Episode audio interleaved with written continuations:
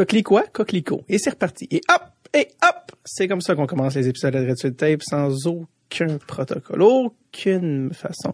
J'espère que vous allez extrêmement bien, peu importe où vous nous écoutez, hein, que ce soit euh, dans l'autobus, dans l'auto. Euh, Quelqu'un m'a écrit cette semaine de la France. Je suis très content de vous retrouver encore une fois cette semaine pour un nouvel épisode de, de Rat Tape. Cette semaine, Benoît Gradon et Chris Dupéré se sont arrêtés au podcast. Mais juste avant de vous présenter, je vais plonger sans aucune retenue dans la suggestion du Pro Shop culturel de Dave. Nouveau segment vedette. Oui, ça y est, c'est parti. J'utilise le terme vedette. Inconnu il y a une semaine maintenant, vedette. Non, non, mais le nouveau segment Pro Shop culturel, je vous suggère des œuvres culturelles reliées au hockey de proche ou de loin. Et cette semaine, j'ai, euh, c'était assez facile parce qu'en fait, euh, j'ai, euh, au moment d'enregistrer ceci, hier soir, j'ai assisté au lancement du nouveau livre de Ken Dryden. Ken Dryden, qui est un nom presque aussi fun à dire que Martin McGuire. Ken Dryden, une légende, une légende du Canadien de Montréal, un ancien gardien de but des années 70 a lancé un nouveau livre que j'ai appris qu'il existait d'ailleurs par Amazon euh, en précommande. Il, a lancé un nouveau livre qui s'appelle Scotty, A Hockey Life Like No Other. Et ça parle de Scotty Bowman, le célèbre coach qui a coaché les Canadiens, mais qui est surtout rien de moins que, que le meilleur coach de l'histoire du hockey et un des grands coachs de l'histoire du sport qui a euh, record du plus de plus grand nombre de victoires euh, pour un coach en national, je pense, 1244. Un, un chiffre pas possible. Et bref, et j'ai vu que ce livre-là était en, bon, allait sortir, donc je l'ai précommandé sur Amazon sans, encore une fois, aucune réflexion, j'ai vraiment juste acheté. Et après ça, j'ai vu par hasard, par Facebook, comme quoi, I guess, la pub de Facebook marche, que les boys, Ken et Scotty, étaient en tournée de promotion et qui étaient à Montréal. Et donc, euh, j'ai acheté ces billets-là dans une librairie euh, sur McGill. J'avais vraiment aucune idée à quoi m'attendre comme soirée. J'ai évidemment invité mon père. Vous allez comprendre pourquoi plus tard. Et on s'est rendu dans, une école de l'ouest de Montréal, Loyola, qui est une école anglophone qui ont joué quand au secondaire. Et dans l'auditorium de l'école, il y avait cette espèce de soirée avec, ça s'appelait an evening, c'est quoi, an evening of champions, je pense? quelque chose comme ça. Et donc, il y avait un, euh, genre de petite soirée où, où il y avait... en fait, c'était un plus un... Je vais pas dire conférence, là, mais il était sur le stage avec un genre d'animateur le temps d'une heure, une heure. Ils ont, ils ont demandé à Mitch Melnick, je pense que c'est ça son nom, le gars qui est à TSN Radio, euh, à chaque jour, de, de devenir un peu animer la chose. Donc pendant une heure, une heure et quart, peut-être, une heure et vingt au max, un peu euh, rediriger les gars. Donc, euh, un peu dans le fond, c'était prétexte pour les lancer sur des anecdotes qui se trouvent, euh, je pense, majoritairement dans le livre. Donc, pour divertir les foules. Et ça impliquait, c'était deux billets puis un, livre. Ça venait pour 40 pièces. Dans le fond, c'était comme un genre de package. C'était deux billets, un livre, 40 pièces. Ça venait avec ça. Puis après ça, tu peux faire signer ton livre. Bref. Et donc, on est allé là hier soir et je me suis dit, wow, et Ken Dryden, ça m'a... Je pourrais, peut-être vous pensez que je vais vous suggérer le livre Scotty, mais je vais pas vous le suggérer tout de suite, même si je suis sûr qu'il est excellent parce que Ken Jordan, c'est un auteur comme il, dans le, surtout dans le contexte du sport, comme il y en a très peu. Mais euh, ça m'a en fait, euh, je, je vais pas vous suggérer tout de suite parce que je l'ai pas encore lu. Mais je vous je, ça m'a en fait, ça m'a rappelé que je vous ai pas encore parlé, à moins que je me trompe, mais je vous ai pas encore parlé de Ken Jordan et de ses autres livres. Et c'est ce qui m'amène à vous suggérer cette semaine le livre. Certains considèrent comme le meilleur livre écrit sur le hockey ou en tout cas dans les meilleurs livres et c'est The Game. The Game, c'est le premier livre écrit par Ken Dryden en, je pense qu'il est sorti en 83 à peu près. Oh, tout, calme le téléphone. Et euh, bon, tout d'abord, pour ceux qui ne connaissent pas Ken Dryden, Ken Dryden, oui, c'est un gars qui a été gardien de but pour les Canadiens de Montréal, mais encore, c'est un gars qui a une vie extraordinaire. Ken Dryden a été à l'université Cornell, où il était gardien de but. Il a été repêché par les Canadiens un en fait, non, faux par les Bruins, en fait, pour être honnête. Puis il a été échangé au Canadien. Lui, il, a jamais su qu'il avait été... Euh, ça a pris comme une dizaine d'années, je pense, avant qu'il sache qu'il avait été repêché par Boston. Bref, peu importe. Et lui, quand il a fini euh, l'université à Cornell, il a été avec les Canadiens. Il est arrivé en fin de saison.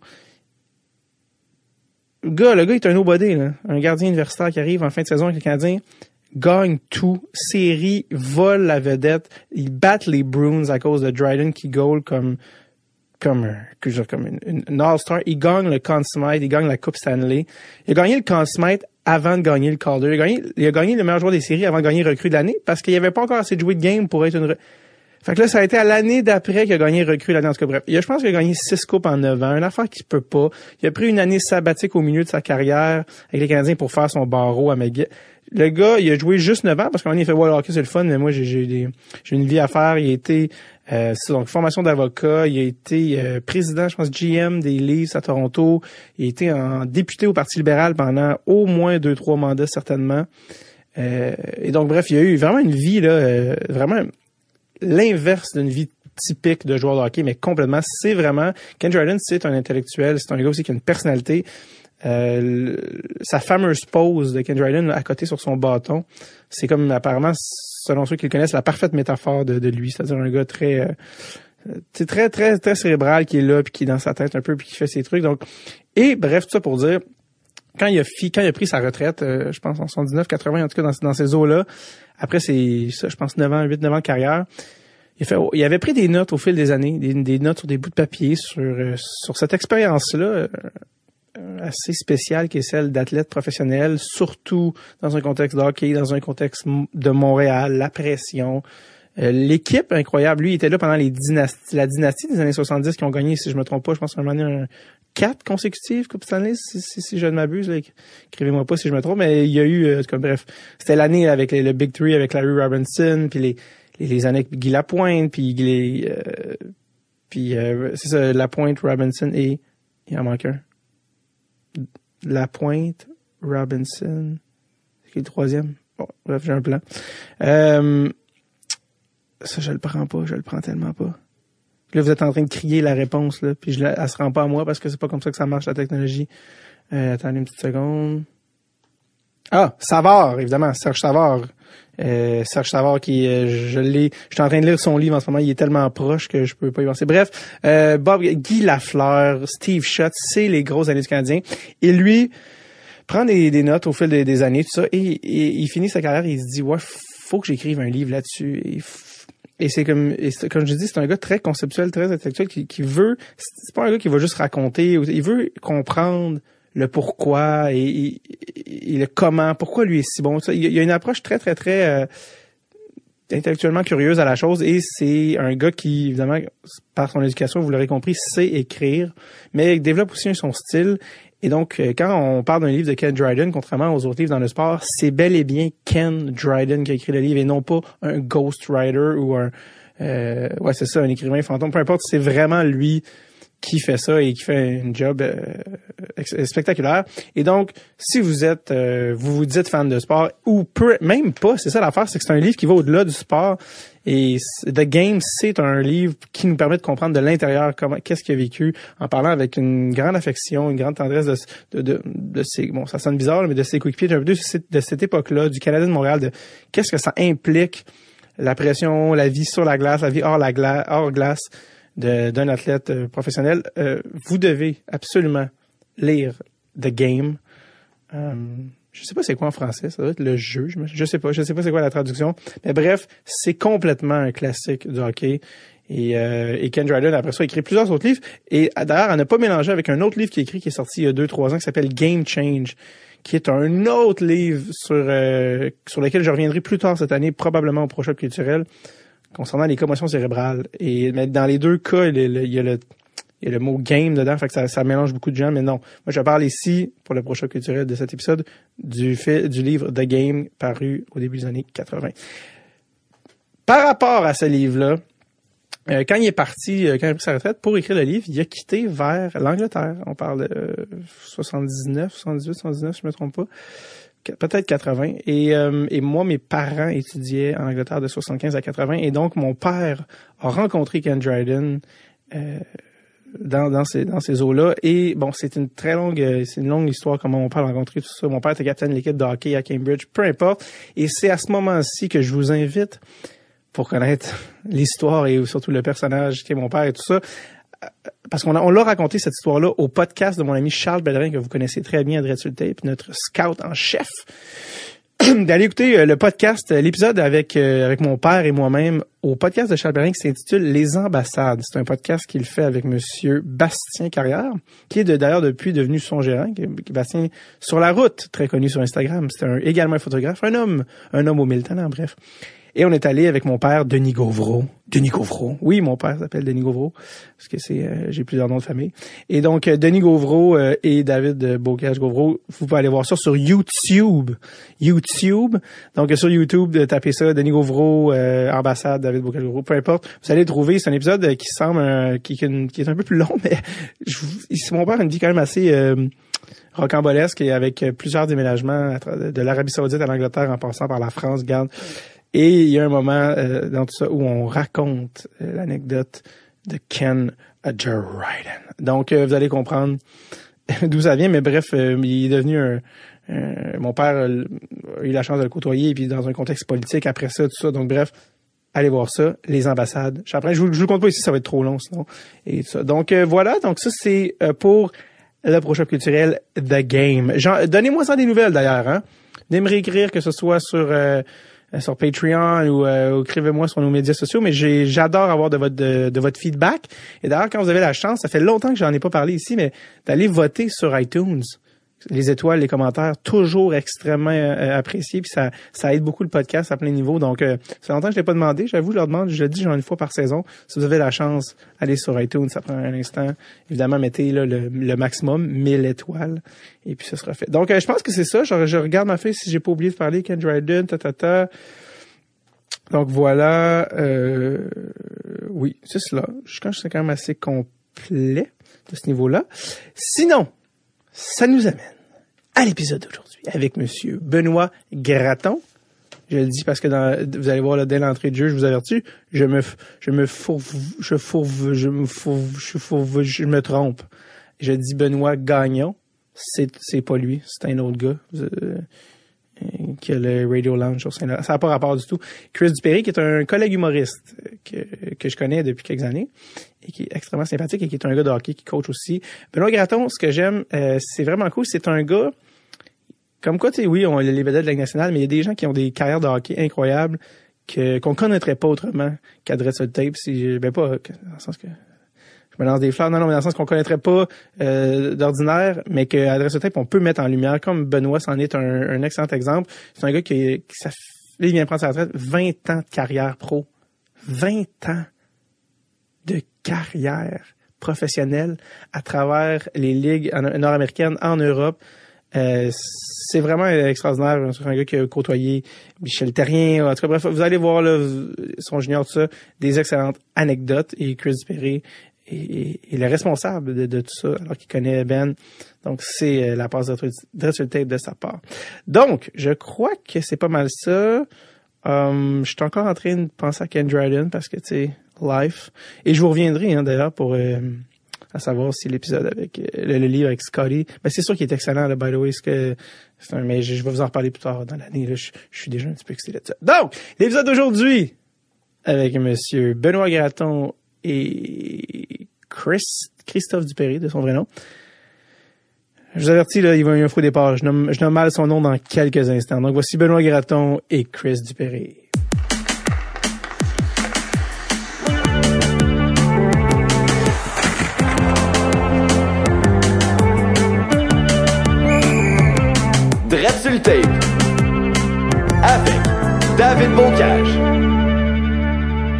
Benoît Gagnon et euh, Chris Dupe. Graton. C'est ça, ton- Oh, Graton, j'ai dit quoi? Gagnant. Euh, c'est quel mauvais début. Benoît Gagnon, c'est l'animateur. Exact. ouais. Non. Gars de salut, C'est Salut, bonjour. bonjour. C'est ça. T'as pas un lounge sur Saint-Laurent? Non, Euh, non, c'est vrai, c'est ça qu'il y a, lui. non, je t'arrive. ok, Non, c'est pas Benoît Graton qui a, qui a dit, j'ai euh, Chris, Chris Dupe. Chris Ouais. Dupéry. C'est quoi ton nom Christophe. d'artiste? Christophe Dupéry. Ah, ok, bon, je l'ai inventé d'abord. Euh, ça va, les gars? Ben oui. Super. En fait, moi, je connaissais pas euh, Benoît Graton. Je voulais tellement pas dire Chris que j'ai dit Gagnon. je voulais tellement pas dire Chris Graton que j'ai dit Ben Gagnon. ça veut dire souvent Bob Graton. Là, Ouais, c'est ça. Pas de même, ça. Le King. yes, Ouais. le King. Ça Pas pourrait le être ton- parcours. Ça pourrait être ton surnom, ok, le King. Ouais, ça l'a été. Ah ouais? Je me suis fait appeler Elvis souvent. Les partisans, surtout. Ah ouais? là, ça, junior, surtout. Ah ouais. J'imagine que c'était plus à Vienne. Non? Non, Ok. non, là, là, mais c'est ça, quand je suis arrivé professionnel, ça, ça l'a arrêté. Ouais, c'est ça. Elvis, Mais au Québec, euh, je te C'était dirais à Granby que t'as joué, majeur. Ouais, à Laval puis à Granby. Ah, ok. Fait que c'était quand même des, des places qu'Elvis rayonnait. Ouais. C'est le terme rayonné. euh, t'as- Parce que Chris Gratton, c'était un top euh, choix au repêchage aussi. Ouais, je pense, au premier choix, au deux, deux- Top trois, là, ouais, certain. top 3, ouais. T'es pas tough, il était Ouais. tough un peu, lui, je pense. Ben, c'était encore une fois euh, un vestige d'une autre époque, dans le sens que c'était Ouais. encore une fois power forward. Ouais, c'est ça. Rentré au net, puis... euh, Il a été échangé plusieurs fois parce que c'était genre une monnaie courante. De ouais. Ah, on peut prendre un autre gars qui peut. euh, il a jamais été. Il a joué quand même beaucoup de matchs dans la nationale puis une belle carrière, mais ça n'a pas été, mettons, le. a- je pense pas qu'il a atteint un, John, Le- un statut de John Leclerc Non, ou c'est- à, Ok. à aucun moment. Genre d'Alexandre Daigle, là, qui a jamais su. euh, Ouais, qui a jamais ouais. pris le stage. là, Sauf que ville. était pas dans le même style, mettons. Oh non, non. Que je parle c'était- plus de- des attentes. Ouais, c'est ça. Oh, ouais. quand même des attentes. quand tu as Ouais. un choix de première ronde, tu sais, je- tu sais, je sais que c'est une question de timing aussi, puis tu sais, de, de prendre, mais tu sais, un choix de première ronde. Mais en- encore là, tu sais, un choix d'un 26e overall puis un top 6, c'est pas pareil. Ouais, Tu c'est un ouais, 26e, clairement. c'est comme. Il y en a beaucoup, des choix première ronde, Ouais. Tu sais, c'est comme. Puis tu n'auras pas un, un joueur, un premier centre. Tu vas rarement avoir un premier centre 26e. tu sais. Non, c'est ça. ouais. Euh, Patrice Bergeron en deuxième ronde, c'est comme quelle erreur, tu sais. Dans le sens de ça. quelle exception alors que des, des joueurs première ronde que t'es comme ah ben Christy. Ouais, tu sais, ils sortent, tu sais, mettons Piqué. Piqué, souvent, c'est un choix de deuxième ronde, Ouais. je pense. Ouais. Tu sais, quand même, c'est fou, là, tu sais, là, c'est un défenseur, tu sais, top 3 partout dans la ligue. Ouais. Gallagher, c'est un choix de, il était tard, là, je pense. Cinq, cinq, ouais. Mais quand encore même, fois c'est un fou. petit joueur. Ouais, euh, tu sais, je pense que les gens qui il y a beaucoup de gens qui sont pas contents avec Trevor Timmins, mais tu parlais de Subban, je pense que c'est l'année 2007. OK. Il a repêché euh, McDonough, Pacioretty, euh, puis euh, Subban Quand même, dans le même draft. Ça, c'est comme trois home runs. Là, tu sais. Ouais, ouais, ça, je pense en plus, j'en oublie là, dans, dans les autres rondes après. Mhm. Il y a eu d'autres gars là-dedans, dans les later rounds. Qui sont Il y en a-tu, encore euh, pour le Canadien, ce droit-là? Non, je pense pas. Ça, c'est- pas de son département. Ouais, lui, il a fait sa job, puis euh, le Il y en a un qui c'est Gomez, l'autre c'est Suzuki et compagnie, puis ouais, c'est ça, puis l'autre c'est. Weber. Gomez. Aïe, on le salue d'ailleurs. Ouais. Euh, gros fan du podcast. Mais euh, non, on est, parlé, on est là pour parler de Ben Gratton, je répète. Euh, qui, euh, ben, c'est ça, il y a tellement à faire à parler avec toi. Je, je, parce que tu t'as quand même 20 ans de hockey pro là, de- ouais, exactement. ouais. derrière le jockstrap. Puis euh, je, je, je sais que, je sais qu'en ce moment, on devrait peut-être commencer ce que tu fais en ce moment parce que c'est peut-être un peu plus, euh, un petit peu plus rare. Mais t'es, euh, mais comment, comment tu définis ton métier en ce moment? Ben écoute, euh, moi, je, je définis mon métier comme euh, je fais du hockey Ouais. à l'année. Euh, je te dirais que mes, mes tâches sont différentes d'une équipe à l'autre, d'un programme à l'autre, mais je te dirais, tu sais, skills coach ou coach, Ouais. euh, je te dirais de- de- d'habileté individuelle ou de euh, comme un spécial, euh, spécial coach, là, si Ouais. on veut dire. Puis euh, je travaille, comme j'ai dit, là, avec différentes, différents programmes, différentes organisations, des gars, des filles, Des jeunes? des jeunes, des, des joueurs plus élites, des joueurs moins élites. Donc, je touche un, je touche un peu à tout. Puis, c'est ce que j'aime vraiment. là. T'as-tu des clients dont tu te vantes particulièrement? Ben, pas vraiment, non. J'ai pas encore de professionnel. Tu sais, j'ai pas, euh, je te dirais, j'ai pas encore touché à ça. Peut-être une coupe de joueurs, le midget 3, ces joueurs comme des Ouais. joueurs de, de- un petit peu plus jeunes, mais non, euh, euh, j'ai pas, tu sais, présentement, c'est plus, je travaille, comme j'ai dit, avec les Selects du Nord, le- les- au secondaire à Cap Jeunesse, dans un, dans un programme RSEQ. Euh, je travaille dans un sport études féminin.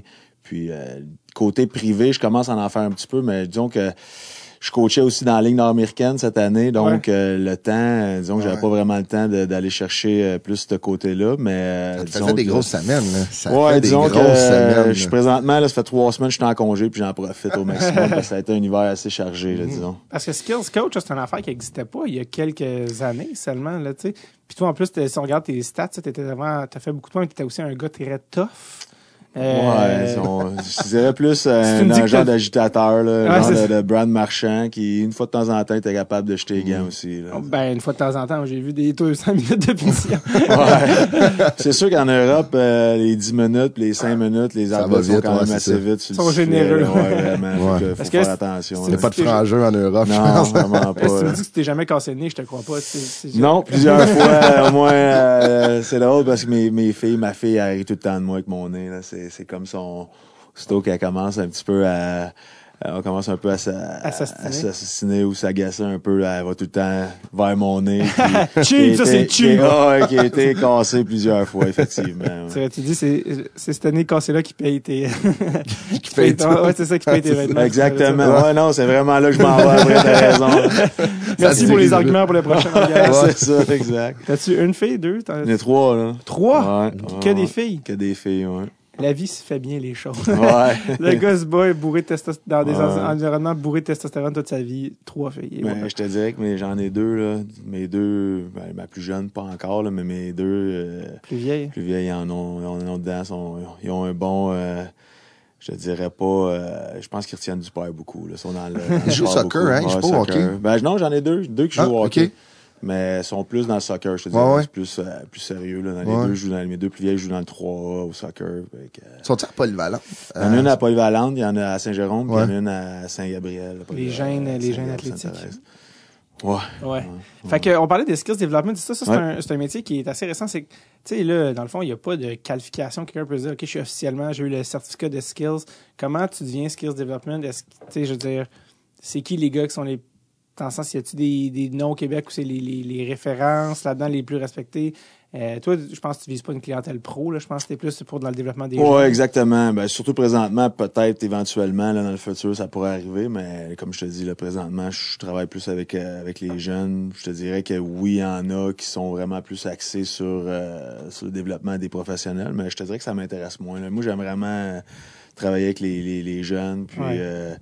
je te dirais que si, présentement, euh, tu regardes toutes les organisations, que ce soit au scolaire, euh, euh, dans le LEQ, Midget 3, même junior majeur, ont toutes, la plupart, un skills coach. Euh, je te dirais que c'est quelque chose qui qu'on n'avait pas, comme on a dit tantôt, là, le 10 ans, ça n'existait pas. Est-ce que j'ai un titre? Non.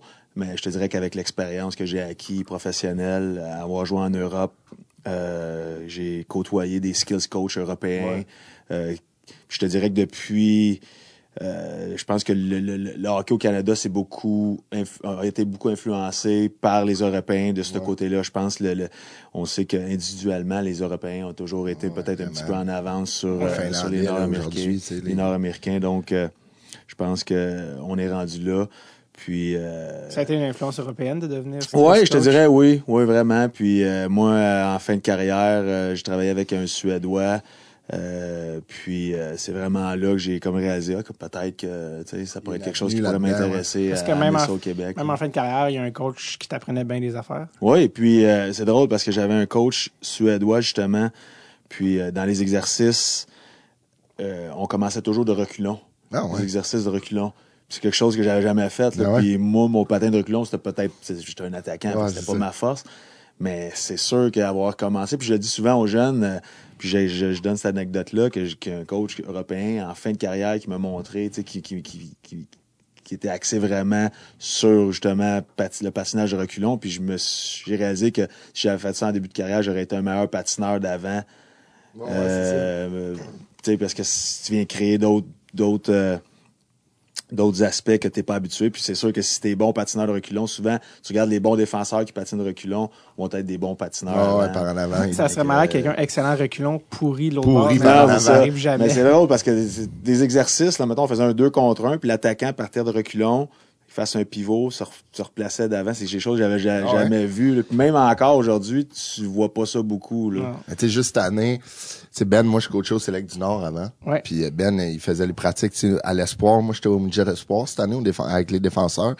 Puis on se le disait souvent, tu sais, les gars qui ont joué dans la structure, tu sais, parce que c'est des structures intégrées au Select du Nord, puis tu sais, partout dans la LEQ, c'est comme, tu sais, c'est les régions, là, comme tu sais comment ça marche, là, mettons Seigneur, Select, c'est toutes les meilleurs de la région. Puis les gars qui se greffaient à la structure intégrée plus tard dans leur développement, mettons midget, eux qui, eux qui étaient là depuis le Pee-Wee, puis eux qui rentraient au midget, tu voyais la différence au niveau du patin, c'était débile. Là. Les Tu fais- meilleurs étaient ceux qui étaient là depuis le début. Exactement. Eux Ouais. qui sont là depuis le Pee-Wee. Mettons, Techniquement, c'est là, fou, hein. fou, Surtout cette année, on se le disait souvent sur la glace, là.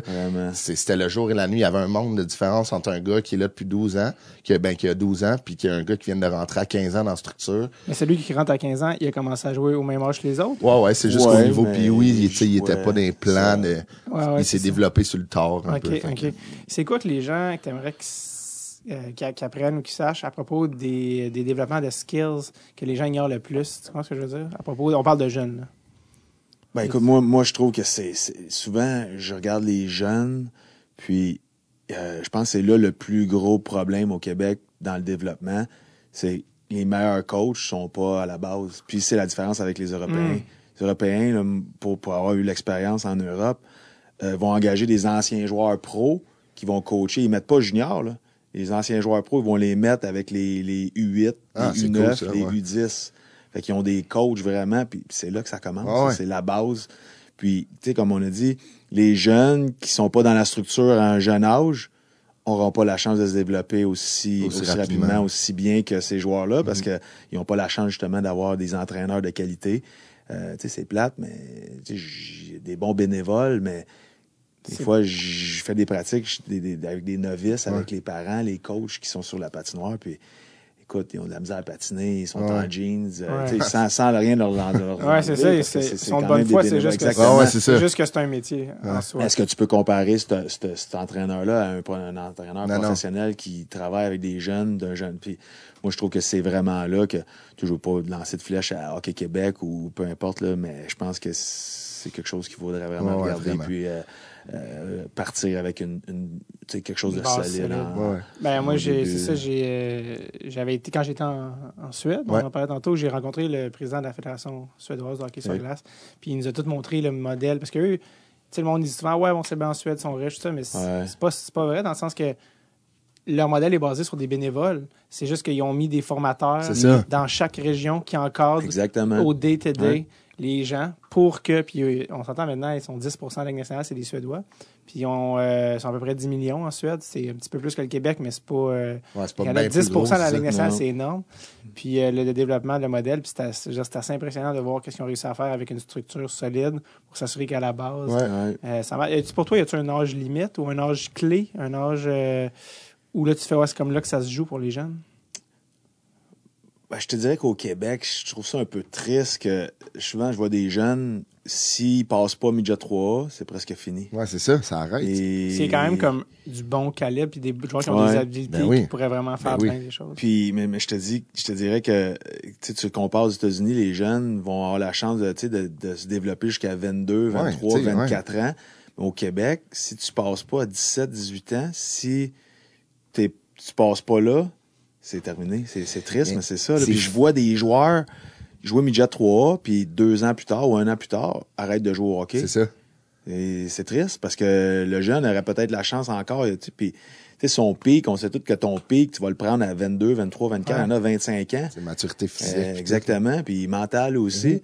Puis c'est plate parce qu'on doit en perdre tellement, là, tellement, tellement. On en échappe. Mais tu sais, juste cette année, au- tu sais, à l'espoir, il y a une coupe. Tu sais, l'espoir, c'est les meilleurs 15 ans qui jouent pas midget 3 de, tu sais, par, Ouais. par région. Ouais. Puis, euh, tu sais, nous, on a, on a deux gars qui ont été repêchés cette année. Ouais. On a deux gars qui ont été repêchés du, du midget espoir au junior majeur. OK. Tu sais, on en a un choix de 4, euh, puis un, un choix de 6. Césaré. Puis un de Césaré puis du Charme, des bons joueurs, là, tu sais, des gars qui vont jouer Jet 3 l'année prochaine puis qui vont être bons. Mais tu sais, ils ont été repêchés de l'espoir parce que tu sais, ils ont vu un potentiel. Puis il y a des gars dans mon équipe qui étaient sur la liste du draft, mais qui se sont pas fait repêcher. Hmm. Puis c'était comme bon, mais qu'est-ce que je vais faire plus tard? Je suis comme voyons donc, t'as 15 ans. tu sais comme l'année prochaine. Abandonne, ça. Ouais, c'est ça, laisse faire, tu sais. T'es pas fait de draft. Mais tu sais, à 15 ans, espoir, tu sais, techniquement, c'est même pas ton ta bonne année d'éligibilité, Non, tu sais, c'est l'année prochaine à 16 ans que là, tu sais, tu, tu vas sûrement te faire repêcher, puis là, c'est pas fait repêcher, puis t'es comme, bon, ouais. mais qu'est-ce que je vais faire dans la vie? Faut que je m'améliore à l'école. Clairement, faut que tu t'améliores, oui. Mais tu sais, comme... Ça, c'était supposé le savoir avant. Ouais, c'est Ouais, ça, c'est pas à ça. 15 ans qu'il faut que tu flashes. Mais tu sais, j'étais comme, tu sais, déjà à 15 ans, on commence à en échapper. Ouais. Ça, c'est le poids fou, aussi, je pense, de- du marketing, ben, du star system de la Q. Ouais, ouais. Parce que, je veux dire, pour, pour beaucoup de jeunes, c'est le, c'est le summum, le junior majeur, alors que Ah non, ça. pour vrai, c'est comme l'inverse. C'est comme. Je sens que l'impression que ceux qui vont là avaient peut-être pas d'autre chose, mais Ouais, au final, ça. ça devrait pas être dans ton option numéro un, là, je pense. Euh, mais je, je me demandais, en fait, tu as répondu à la question, puis c'était vraiment intéressant. Le pire, c'est que tu as amené un point vraiment intéressant, mais moi, j'avais en plus un autre truc en tête quand j'avais demandé, c'était, je me demandais, en termes de développement des jeunes, s'il y avait euh, des âges limites pour des, développer des skills, tu sais, que ce soit en termes de développement des jeunes. Y a-tu une affaire où tu dis, ouais, passer 10 ans, passer. Y a-tu comme des stades là-dedans que tu as observé? Je penserais pas, non. Honnêtement, euh, moi, je pense que. je- moi, je trouve que le, le plus important, c'est la technique de patin. Ouais. C'est Ça- le patin. Puis ça, euh, euh, je pense que tu es capable de. Si tu, tu travailles avec un jeune, je pense que 10, 11, 12, 13 ans, il y a toujours place à amélioration. Et je pense pas que. Puis tu regardes même les, les, les pros, les bons pros, là. Ouais. tu les vois encore, là, tu vois des vidéos passer, puis ils vont travailler constamment sur, euh, sur essayer de justement d'aller chercher peut-être un, un- un petit peu plus de puissance Un edge, là, petit edge edge, sur un autre, puis euh, il y a toujours place à amélioration. Je te dirais pas qu'à rendu à 35, 36, là, peut-être que ça, ça va être un petit peu plus difficile. Soigne le dos à la place. Ouais, c'est ça, mais- mais moi, je pense que c'est, honnêtement, si tu es prêt à travailler puis à faire les efforts, je pense qu'il y a toujours place à amélioration. Puis je pense pas qu'il y a de limite là. à- Non, non. Mais c'est quoi les affaires qu'on devrait prioriser en ordre quand on commence avec un jeune? Ah, le patin. Le Euh. patin. Le, le- le- le- le- les edges, je te dirais, le, le- la puissance du patin. Mais là, tu sais, ça se fait pas seulement sur la glace, par exemple. C'est ça que des fois, les jeunes vont avoir tendance à penser. Je pense qu'il y a beaucoup de, de, de- de Au travail gym. à faire au gym. Puis, Ouais. euh, En pilométrie, euh, tu sais, en exact, exact. Puis aller chercher des, des- justement l'agilité, puis la, la force musculaire aussi. Mhm. Euh, mais c'est sûr que le patin, c'est the name of the game maintenant. Ouais. Euh, tu regardes les petits joueurs maintenant qui sont capables de, de se démarquer à cause de leur vitesse, justement, qui n'était pas le cas dans mon temps. Ouais, les petits joueurs, c'était plus difficile avec l'accrochage, puis euh, euh, c'était plus les, les gros bonhommes, puis les, les power forward. Euh, même, je te dirais, là, je veux pas. Mais je me souviens même que nous autres, dans les entraînements, les entraîneurs, euh, on se pratiquait à accrocher. là. Ben oui, ben oui. Non, mais t'es pas, t'es pas le c'était premier qui me dit ça. Puis- Sur le back-check. Ah, sur le back-check. Ouais. Puis si, moindrement, dans un, un match, on faisait du vidéo après, mettons, puis on ça n'a pas bien été, puis l'entraîneur, si mais tu vois, tu te voyais sur, sur la vidéo, pas justement accrocher ton joueur, ton joueur passait à côté de toi, puis il allait finir sa mise en échec sur ton défenseur, je te dirais que c'était la pire chose que tu pouvais Ah pas ouais, faire. ok. Euh, Fallait que Ouais, tu ne pas accrocher. C'est non, là. ça, parce que si tu le laissais passer, puis ton, ton chum se faisait frapper, c'était vraiment, c'était toi qui étais responsable. Fait que c'était. Ah, ouais. Ah non, c'était. C'est fou, Une là. autre époque. Puis c'était vraiment, tu sais, head on a swivel, tourne Ouais. ta tête, regarde, puis tu essaies de prendre un gars, puis il y en a qui passe, tu l'accroches, puis c'était. C'était vraiment, tu te Ah ouais. pends sur le joueur, puis avec le bâton, c'était, le joueur pouvait plus patiner. Donc, c'est pour ça que les petits joueurs pouvaient pas ça, s'exprimer. fait pas, ouais. Euh, tu sais, moi, le mec avait un gars de 6 pieds 4, Ouais. 220 livres. Moi, j'étais 180 livres à peu près, 5 et 10. Ouais. Le gars, il décidait de m'accrocher, c'était terminé. Mais tu sais, aujourd'hui, le back-check, tu sais, on, on l'enseigne. Là. Tu sais, c'est vraiment, des fois, on passe, tu sais, mettons deux, trois exercices sur la glace, enseigner le back-check, là, tu sais, c'est où elle est sur la glace parce que, tu sais, il y a back-checker pour back-checker, là. Tu sais, il y a juste patiner vers, euh, vers ton filet, mais tu sais, il y a des techniques de prendre exact. ton joueur, tu sais, prendre le joueur le plus proche, tu sais, back-checker vers le centre tout le temps, couper le centre. Avant, même moi, tu sais, tu sais, toi, t'es t'es plus vieux, mais tu sais, moi, ça fait dix ans que j'ai, ça fait, fait six ans que j'ai arrêté de jouer, puis euh, moi, moi aussi, là, c'était comme, t'empêches le gars, t'amènes le gars vers la bande, sais, même le non-porteur, maintenant, c'est, tu coupes tout le centre pour Ouais. que si on récupère, on jump par en avant, ça a changé, c'est incroyable. Ouais. C'est Euh, fou. Y a-tu des techniques? Moi, j'ai- un neveu de 6 ans qui patine, puis je joue avec lui au hockey, puis il est pas, tu sais, il y a comme, j'essaie de trouver des meilleures manières, parce que, tu sais, il y en a qui sont plus naturels de l'autre. Y a des trucs, comment enseigner, surtout à des jeunes en bas âge? Souvent, le, le, le stance, tout ça, t'es- des fois, t'es comme, ah, j'essaie, j'aimerais ça l'aider, mais c'est Ouais. très difficile. C'est surtout un enfant, tu sens qui est comme, euh, euh, c'est vrai que c'est patin. Comment tu fais? euh, pour- Mais souvent, tu sais, puis justement, je travaillais là, hier, j'avais j'avais des cliniques avec des plus petits, puis des jeunes qui commencent, le novice, mag, puis euh, euh, je pense que je te dirais à cet âge-là, on travaille surtout sur, tu sais, sur, euh, sur l'équilibre. Euh, puis je trouve que le, le- la plus grosse erreur qu'on voit souvent, c'est euh, c'est que les jeunes vont n'ont pas les genoux fléchis. Fait qu'il faut vraiment. Puis je te dirais que quand ils commencent, ils se sentent plus à l'aise, sont plus confortables à, à avoir les jambes droites. Ils Mais se sentent ça. plus Il est- en contrôle. Il est exactement dans Mais- ce problème-là. Mais c'est la dernière, tu sais, c'est la pire chose que tu peux faire. Ouais. C'est vraiment d'essayer de, de leur donner le, le plus possible, le- tu sais, une image, puis j'envoie des images. Souvent, je vais, je vais dire aux petits, euh, imagine-toi que tu as un bonhomme sauré sur tes fesses, c'est plat. C'est drôle, là, mais c'est ça pareil. Dessine un bonhomme sauré, puis le bonhomme sauré, faut qu'il regarde la glace. Que, là, souvent, ils, ils réalisent, là, tu vois, les jeunes, et tu vois qu'ils ils ont comme compris l'image. Fait que souvent, ils vont baisser leurs fesses, puis c'est, plier les genoux, mais tu leur dis plier les genoux. Puis je trouve que même si tu leur dis plier les genoux, les jambes, ils réalisent pas que leurs Ouais. jambes sont fléchies. Fait qu'on, j'aime Ah ça, ouais, c'est- utiliser cette image-là. fait que de mettre le, vraiment le bonhomme sourire, faut qu'il regarde la glace. Puis Mhm. s'il regarde pas la glace, ça veut dire que les genoux sont pas fléchis. Fait qu'il faut vraiment qu'il baisse. Puis vraiment d'exagérer. Je dis toujours, exagère ton mouvement. Exagère le mouvement. Euh, parce que c'est sûr qu'après, quand ils tombent, mettons, dans un, un- un camp Ouais. ou dans une situation de match, ils vont retomber dans leur vieille pantoufle. Fait que c'est pour ça que c'est vraiment répéter, répéter, répéter, Ouais, ouais. Puis répéter encore. Je pense que c'est ça le- le- le- la clé. Euh, mais c'est surtout justement de- de- d'être le plus bas possible. Puis euh, je- tu sais, c'est c'est difficile à expliquer là, parce que moi, je- souvent tu regardes juste euh, fléchir ses genoux, qu'est-ce qui va arriver, c'est que tu vas aller être capable d'aller chercher une plus grande extension. Ouais. Parce que si t'as jamais fléchi, tu vas être allé, tu vas chercher une plus grande extension. Puis souvent, l'erreur que les jeunes font aussi, c'est qu'ils ramènent pas, ils recouvrent pas assez en dessous de leur épaule, en dessous de leur corps. Ok. Fait qu'ils vont aller pousser, puis ils vont juste se ramener ici. Donc, ça donne une poussée beaucoup moins... Moins, Moins moins large, forte. Ben, sais. c'est ça, je pense qu'on a vu il y a comme une jambe raide, puis l'autre qui qui qui qui Souvent, ils ont tendance à pousser seulement d'une jambe Ouais. aussi.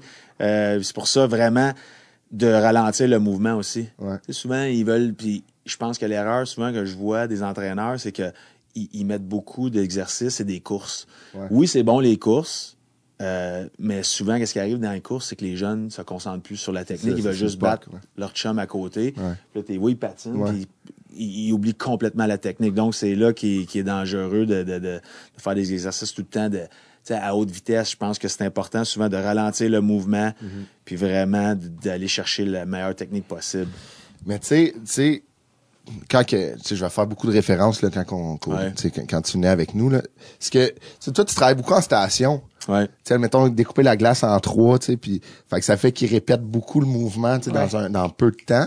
Fait que, tu sais, ça, ça fait que le, le mouvement Ah, s'assimile beaucoup.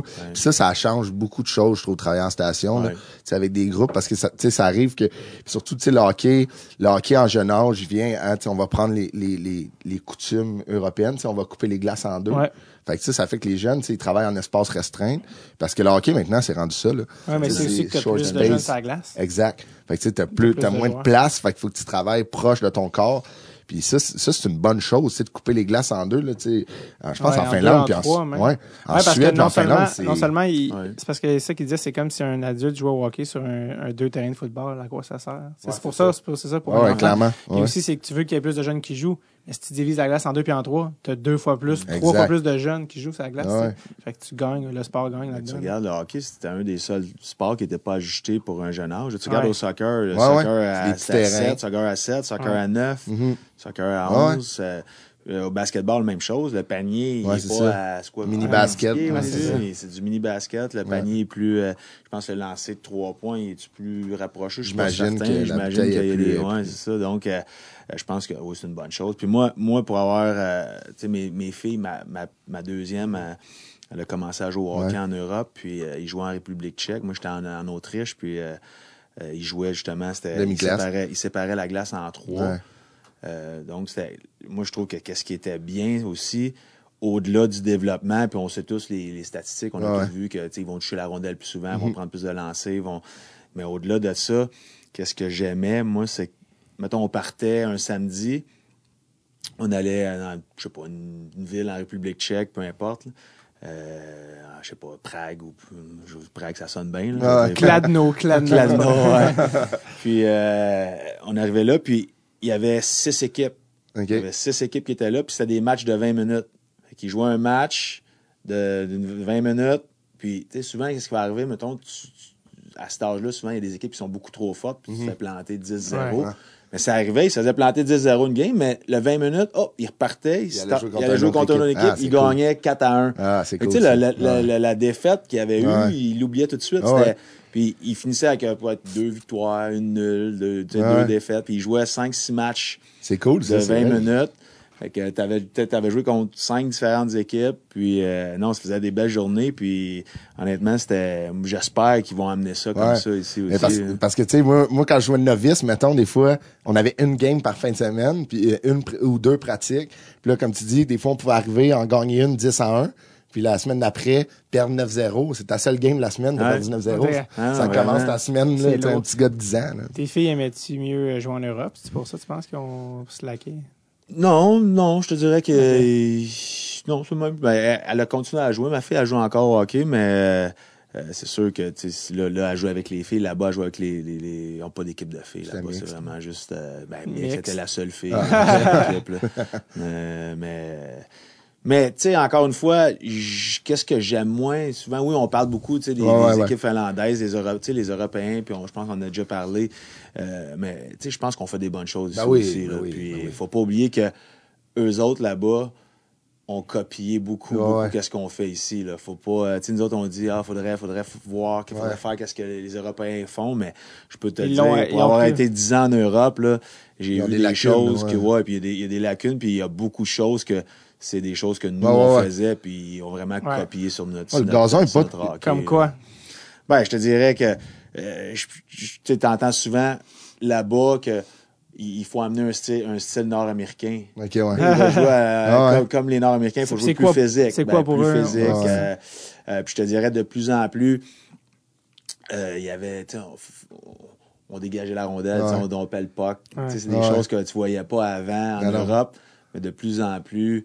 Euh, c'est que des Ça, c'est peut-être qui- pas une qui- bonne qui chose, se par voient. exemple. Non, mais c'est ça, mais, plus de mais, mais c'est sûr qu'il y en a moins en Europe, surtout avec les grandes Ouais, glaces. ça, fait que- Euh, quand tu as, tellement plus d'espace Ouais. pour rentrer en zone, Ouais. donc des dégagements, tu le vois un peu moins, mais il y a quand même des entraîneurs, puis j'ai eu des entraîneurs européens qui, qui voulaient justement qu'on joue de cette façon-là. Ah ouais. Donc, Mais tu sais, c'est que le hockey nord-américain, tu sais, il, il est plus, tu sais, les glaces sont plus petites, fait que c'est plus hermétique Ouais. aussi. Ouais. Tu sais, c'est plus, euh, les X, les O sur le board, tu sais, on sait de, le forecheck vraiment calculé, fait que, tu sais, les défenseurs, maintenant, ils lobent la rondelle, tu sais, pour que les ça crée une genre de course au, Ouais. tu au centre de la glace. Moi, euh, avant, il n'y avait pas ça, là, des lobes. Aujourd'hui, Ah, là, tu sais, c'est face-off, lobe le puck dans le centre, l'allié opposé vient chercher le puck. Tu sais, c'est rendu tellement fermé, le jeu nord-américain, qu'il faut que tu joues avec des, des face-off spéciaux, truqués Ah ouais, tout le tu temps. tu C'est- le fun tu pour un coach, c'est le fun. Face-off, euh, le temps des codes Ouais, tu sais, tu Face-off bleu. on se pogne l'oreille, tu sais, comme on est super pas subtil, tu sais, ça fait 10 games, tu l'utilises, ils le savent tout. On va revenir sur euh, ta, ta, ta, euh, ta, voyons, carrière, Ben. Quand même, euh, quand même euh, quelques équipes, quelques continents. Euh, ouais, non, euh, suitcase, je Ouais, c'est- pas mal. Ah oui, c'est ça. Je, je, pour ça, moi, j'étais comme. Je me disais, euh, mon Dieu, t'avais, je savais pas que tu avais trois enfants. Je me disais, y a-tu le temps d'avoir des enfants? Mais, euh, ouais, t'as commencé, euh, c'est ça, parce que on, on pensait que comme, t'as parcouru plein d'affaires. T'as commencé dans, dans le junior majeur, comme, comment, tous les gars de ton époque, à l'époque où ça, le titan s'appelait euh, Collège français? Euh, ouais, ben, la première année, non, ça a changé. Je pense la deuxième année, on Laval, changé. là. C'était le Titan de Laval. Ouais. Puis à un moment donné, ils ont mis le Collège français, de, le Ouais, Titan du ça. Collège français de Laval, ça. Et qui était ton coach? Euh, la première année, c'était Bob Hartley. Puis euh, Bob, pendant, je pense, le- oh, je pense après un mois dans la saison, quelque chose comme ça, il y a eu, il y a eu une offre d'aller coacher dans la Ligue, dans, dans la Ligue américaine. Puis euh, Michel Terrien était l'assistant coach. Donc Michel Terrien est arrivé, a pris, euh, Une coach? a pris, ouais, Le a pris la lead. relève, le lead, puis Ils devenu sont un notre peu de la- entraîneur. Ils sont un peu dans la même veine, non? Les deux, un peu. euh, Ouais, vraiment, ça, ils viennent de la même école. Tu Ouais, peux, c'est ça. Bon, euh, hausser te la voix, Je sais pas si t'as entendu parler de la famille Morissette euh, qui Des était propriétaire, Ouais. là, les Titans. C'était, je te dirais que c'était, c'était un peu cette, cette culture-là. puis euh, peux, tu, peux, tu peux voir que c'était un peu le, le- le- la, même, euh, la même recette là, que Michel puis Bob euh, ont utilisé pendant plusieurs années. Y a-t-il des anecdotes qui t'ont marqué de, de ce temps-là? Ben écoute, euh, il y a des anecdotes, il y en a, je pourrais t'en nommer, je pourrais t'en C'est dire. exactement le Mais bon c'est des choses, écoute, que, que maintenant tu verrais plus dans le hockey d'aujourd'hui. euh, euh, puis je te dirais que c'était peut-être un peu plus folklorique. le, le junior là, c'était théâtral un puis, peu, là, des ouais, fois, là. Vraiment, puis euh, des entraîneurs qui, qui, qui enlevaient leur veston, puis qui, qui se challengeaient, puis qui, qui Qui se challengeait qui- entre entraîneurs? entre entraîneurs, puis Ah, qui ouais. Se euh, qui allaient se battre. Puis, ah, tu euh, avec les entraîneurs des autres équipes? Je ouais, pensais- des choses que, que tu sais, aujourd'hui tu verrais Ben plus. Puis, tu sais, juste une anecdote justement que, comme j'ai dit, que tu verrais plus ça aujourd'hui. Michel Terrien, on joue à Grimby. Euh, puis c'était dans les séries. Ah non, c'était dans les, les, les, les matchs hors concours. Puis il, il avait, il avait mis un nouveau règlement cette année-là. Euh, qui, que, aussitôt que tu te battais, tu étais automatiquement sorti de du match. Puis tellement qu'il y avait de la bagarre, euh, on finissait pas les matchs parce qu'il y avait pas assez de joueurs. sur Oui. Junior majeur, Junior hein? majeur, il y avait, il y avait pas assez de joueurs, il y avait des matchs qu'on finissait pas. Par les années qu'on 90, finissait, là. Ouais, fin 90, là, mi-90. Puis euh, euh, c'est justement, ce match-là, c'était un match hors concours. Puis je m'en souviens, c'était à Grimby contre les Bisons. Euh, puis je m'étais sûrement battu parce que j'étais en- habillé en civil. Puis euh, j'étais sorti du match. Puis C'est un bon signe, Ce soir-là, euh, Michel, puis c'était Alain Rajotte, le coach des, des, des Bisons de Granby.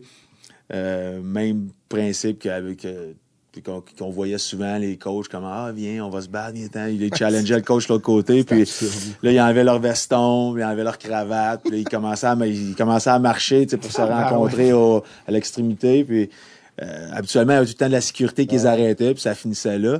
Mais demande-moi pas pourquoi ce soir-là pas de sécurité. Puis pas oublier qu'on n'était pas dans l'ère des médias sociaux puis des téléphones puis des vidéos fait que je me souviens que je me sentais comme un- dans une gang de rue qui s'en Ah va se battre contre une autre gang. T'avais le leader, c'était Michel. Puis nous, on était tous en arrière de Michel. On suivait ceux qui s'étaient, qui s'étaient battus, qui étaient en civil, habillés en civil. On suivait Michel en arrière. Puis la même chose de l'autre côté. Il y avait les deux équipes. Puis on s'est rencontrés, les de deux coachs, un face de l'autre. Puis je peux vous dire qu'ils se sont tapés dessus par Ah peu ouais? près. Là. Ah ouais. Ah, c'était- ouais. C'était Michel Derrien? Ouais, Michel Derrien contre Alain Rajotte. Puis... euh. mais c'est ça, que je t'ai dit aujourd'hui, un coach junior majeur hein. fait ça, comme- il est suspendu à vie probablement. là. Ah oui, c'est Oh, c'est fini, Puis, là. euh, je me souviens, la seule vidéo qu'il y avait eu, c'était Stéphane Leroux. Euh, le lendemain, il avait interviewé les deux entraîneurs parce qu'il avait eu vent Ouais. qu'est-ce qui était arrivé. Puis euh, Alain Rajotte, ouais, Alain Rajotte, les deux yeux au beurre noir, t'avais les deux black eyes, le nez cassé, puis tu le... Michel, non, Michel Derrien intact. Non, mais non, je pense pas que Michel avait rien, non. Euh, Je te dirais que Michel avait eu le dessus. Ouais, il est Michel, tough, hein, il est Michel tough avait joué lui-même dans, Ouais. euh, dans Q. Il a joué Ouais. Ligue américaine un peu aussi, Michel. Ouais, fait que, ouais, ouais, exact. il devait avoir euh, les points mal commodes. j'avais eu vent que Michel, il avait déjà, tu sais, admettons, je pense comme sideline quand il jouait au hockey, il était bodyguard d'artiste. Ouais, pour Rock Voisine. Ouais, right, tu sais, admettons, il faisait sa maman. protection. Il était bodyguard pour Rock Voisine. C'était son ami. On- je pense qu'ils avaient joué ensemble. Ouais, ils ont joué au hockey. je pense. Puis, euh, drôle, ça. en début de carrière là, de Rock Voisine, je pense quand Michel a arrêté de jouer. Entre les deux, tu sais. Entre les deux, hein, parce qu'il a joué un peu dans la Ligue américaine. Je pense qu'il avait gagné la Coupe Calder aussi Ah dans la ouais, Ligue hein? américaine. Puis... Je, joue aussi des fois, dans, ça arrive que je joue au hockey, puis dans ma ligue rock, faut que je demande. Ouais. Ah Faut que ouais, je non, demande je à certain, demanderas. Je suis certain qu'ils. ils- Bon je pense qu'ils encore, euh, je pense qu'ils sont encore en contact, là, les Ouais. deux. Je pense que des Bon joueur de hockey, Rock voisine. Ouais, il jouait euh, junior majeur. Ouais, puis il a joué à Euh, l'Université d'Ottawa après, je ouais, pense. ça. Euh, Ouais. ouais, c'est Ottawa, ouais. Ben, en fait, lui, il voulait jouer pro, mais il y a un genou qui a explosé un moment donné que ça a amené à la fin. Puis il a commencé à jouer dans l'an 50. Avant de faire de la musique, il était acteur. Ah ouais? Ouais, pour ça, il est Ah, peut-être les plus vieux là, l'an là, 50, qui ont ouais. comme ça. Il jouait Danny Ross. Danny Oh. Ross, hein. Et puis euh, après ça, il, euh, il a fait une tune qui s'appelait Hélène, qui a comme un peu tout changé. Mais, euh, mais ouais, c'est ça, il était, il voulait vraiment jouer euh, pro. C'est juste ça, Ouais. j'ai vraiment une blessure d'époque qui fait que ça a arrêté là. Mais ouais, il est encore bon, il est en- quand même dans la cinquantaine là, maintenant. Puis Ouais. euh, Ouais. il a encore la d'un gars de- qui joue Ouais. junior. là. Ah, let's go! Parce Ah. que, tu sais, jeudi matin. Ouais, il est fatigué un peu. mais, là. euh, mais ouais, non, c'est ça. Mais c'est vraiment drôle l'affaire de. J'adore comme l'image de juste des jeunes avec des sauts des années 90 trop gros en cercle devant deux adultes qui se Ah, tapent sa c'est- gueule. Oh, ouais, ouais, avec un. Tu sais, comme à Ah ouais. Brooklyn, une ruelle avec du carton en dessous. Ouais, c'est ça. Ah, ouais, puis, puis je me souviens, c'était, on- c'était- ça se passait comme à l'extrémité où est-ce qu'il y avait la- les portes de la Zamboni. Puis les arbitres, tu sais, quand ils ont vu ça, ils ont, ils ont demandé, je sais pas trop, la- les portes pas. se sont ouvertes. Puis là, les joueurs en patin, les arbitres en patin, les astrales. Ah, là, ça... Ah non, mais, mais ça, c'était, c'était, ça se passait, je te dirais, à chaque match junior, ouais. il se passait toujours quelque chose comme ça. là. Moi, a des- arbitré junior, puis il a, il a- il a arbitré quand tu jouais. OK. Il a arbitré junior majeur dans la Ligue américaine un peu, puis euh, il me disait, tu sais, le nombre de fois, admettons, à Chicoute, là, qu'il se faisait escorter par la police, mettons, Oui, il la police l'amenait jusqu'à l'extérieur du parc des Laurentides, là, puis il revirait de bord, parce que Et les là là. arbitres, ils étaient... Ben, récemment, je sais pas si t'as vu Carrie Fraser qui a sorti l'anecdote là, quand il était sorti du Colisée de Québec. Tu sais, Carrie Fraser aussi, il a vu des vertes et des Mm. pommures. Puis lui, c'était un petit. Il, avait le- Ah ouais.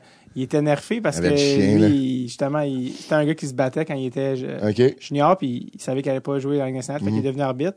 Puis il a gardé la même personnalité.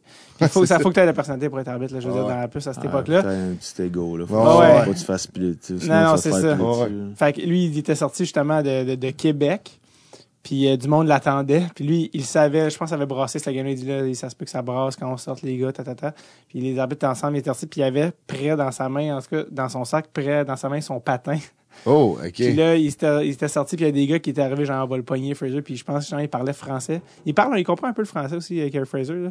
Puis euh, il est sorti, puis il s'était reviré, mais avec son patin. Ah Puis il ouais. avait dit au gars, euh, genre, quelque chose genre fucking cut your throat, là, genre Ah ouais. comme reculer tabarnak où je vais vous. tu sais, genre, ah, mais tu sais, les gars, en même temps, ils étaient pas là pour venir jouer une partie de carte de Uno, là. Non, non, non, ça joue, Ils étaient comme, les gars, on fait comme, ah, je pense qu'il est plus malade qu'on qu'on nous, finalement. Puis, euh, puis là, ils ont backup, mais tu sais, ils étaient prêts à ça. Ah ouais. Moi, écoute, la menace avec un patin dans la main, c'est comme, c'est tellement vintage, là. Ah comme, ouais, euh, ça, genre- ouais, exact. Puis là, les gars qui sont comme, ah, si, il est fou, ce gars-là, on faut qu'on s'en aille. Avec une vieille paire de Daou, là, Ouais, tu sais, c'est comme. Des DR. C'est drôle que ton père a arbitré Ben. Ça veut dire que, on le sait peut-être pas, mais en fait, à un moment ou à un autre, Ben a traité ton père de ce gros pourrissage. C'est sûr. Il était ses lignes, mon pas- père. C'était pas mon style, yeah, right. Mon père, c'est un line, tu sais, il était ses lignes, fait que, mon père, il a, il a peut-être reçu un coup de poing, tu sais, Ah, quand, parents. Même, même les arbitres dans ce temps-là, là, il y avait Luc Lachapelle, il y avait des personnages. là, Ah, il y avait ben des- oui. L'antenne, il y avait leur nom en arrière. Ouais, et puis je te dis, je te dis, Luc Lachapelle, c'était incroyable. Il embarquait sur la glace, puis c'était. Puis lui, lui, des fois, là, quand, mettons, deux joueurs se parlaient, puis il dit. Il, il venait, voir les joueurs, il dit là, les boys, si vous battez pas, c'est 10 minutes.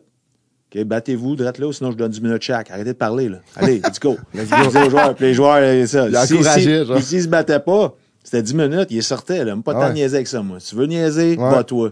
C'était vraiment ça, tu sais. Mais c'est- Ah Il se crée sa il propre avait job. Ouais. des, il y avait, puis il y avait genre des Wow. rituels à certaines places. Mon père a arbitré Ah avec ouais. euh, Luc, là, puis il disait, mettons à Québec, euh, laissez-moi faire un tour. Ouais. Tu sais, mettons de la glace. Il là, mon- seul. il faisait un tour tout seul, puis là, quand il passait devant mon père, là, mon père pouvait embarquer comme line. T'aurais dû voir, t'aurais dû le voir patiner, là. Il Ah, c'était pas plus arrogant que lui, là. Il patinait, là. Puis c'était vraiment, là, là. ouais, c'était vraiment, là. euh, Quand tu parlais de euh, d'exagérer le motion. Ah, ouais, tellement. Il l'avait, puis, là. puis, ah non, c'était, c'était quelque chose. Puis même que la, euh, on a joué, j'ai eu la Coupe Memorial, j'étais à la Coupe Memorial à, en 93, 94, je pense, à, c'était à Laval, on était le club, euh, Il avait un an. Haute. un club haute, puis euh, euh, j'étais Luc Lachapelle qui arbitrait. Je me souviens, on était en, j'étais en demi-finale, je pense, contre Chicoutimi, puis il avait refusé un but où il y avait, selon euh, les frères Morissette Ah ouais. ou l'organisation, il avait pas arbitré, puis déjà que personne l'aimait, Luc Lachapelle, il était tellement arrogant que tu voulais juste Ah, le le puncher ouais. Puis c'était ça qui était arrivé. Après le match, Luc Lachapelle était dans son char, puis il, il conduisait son auto, puis il était dans le parking, puis il a croisé Jean-Claude Morissette, qui était le propriétaire, puis le, le- le- le directeur gérant de l'équipe. Jean-Claude Morissette a donné un coup de poing dans la vitre. Il a traversé la vitre. Pow! Voyons donc. Hein?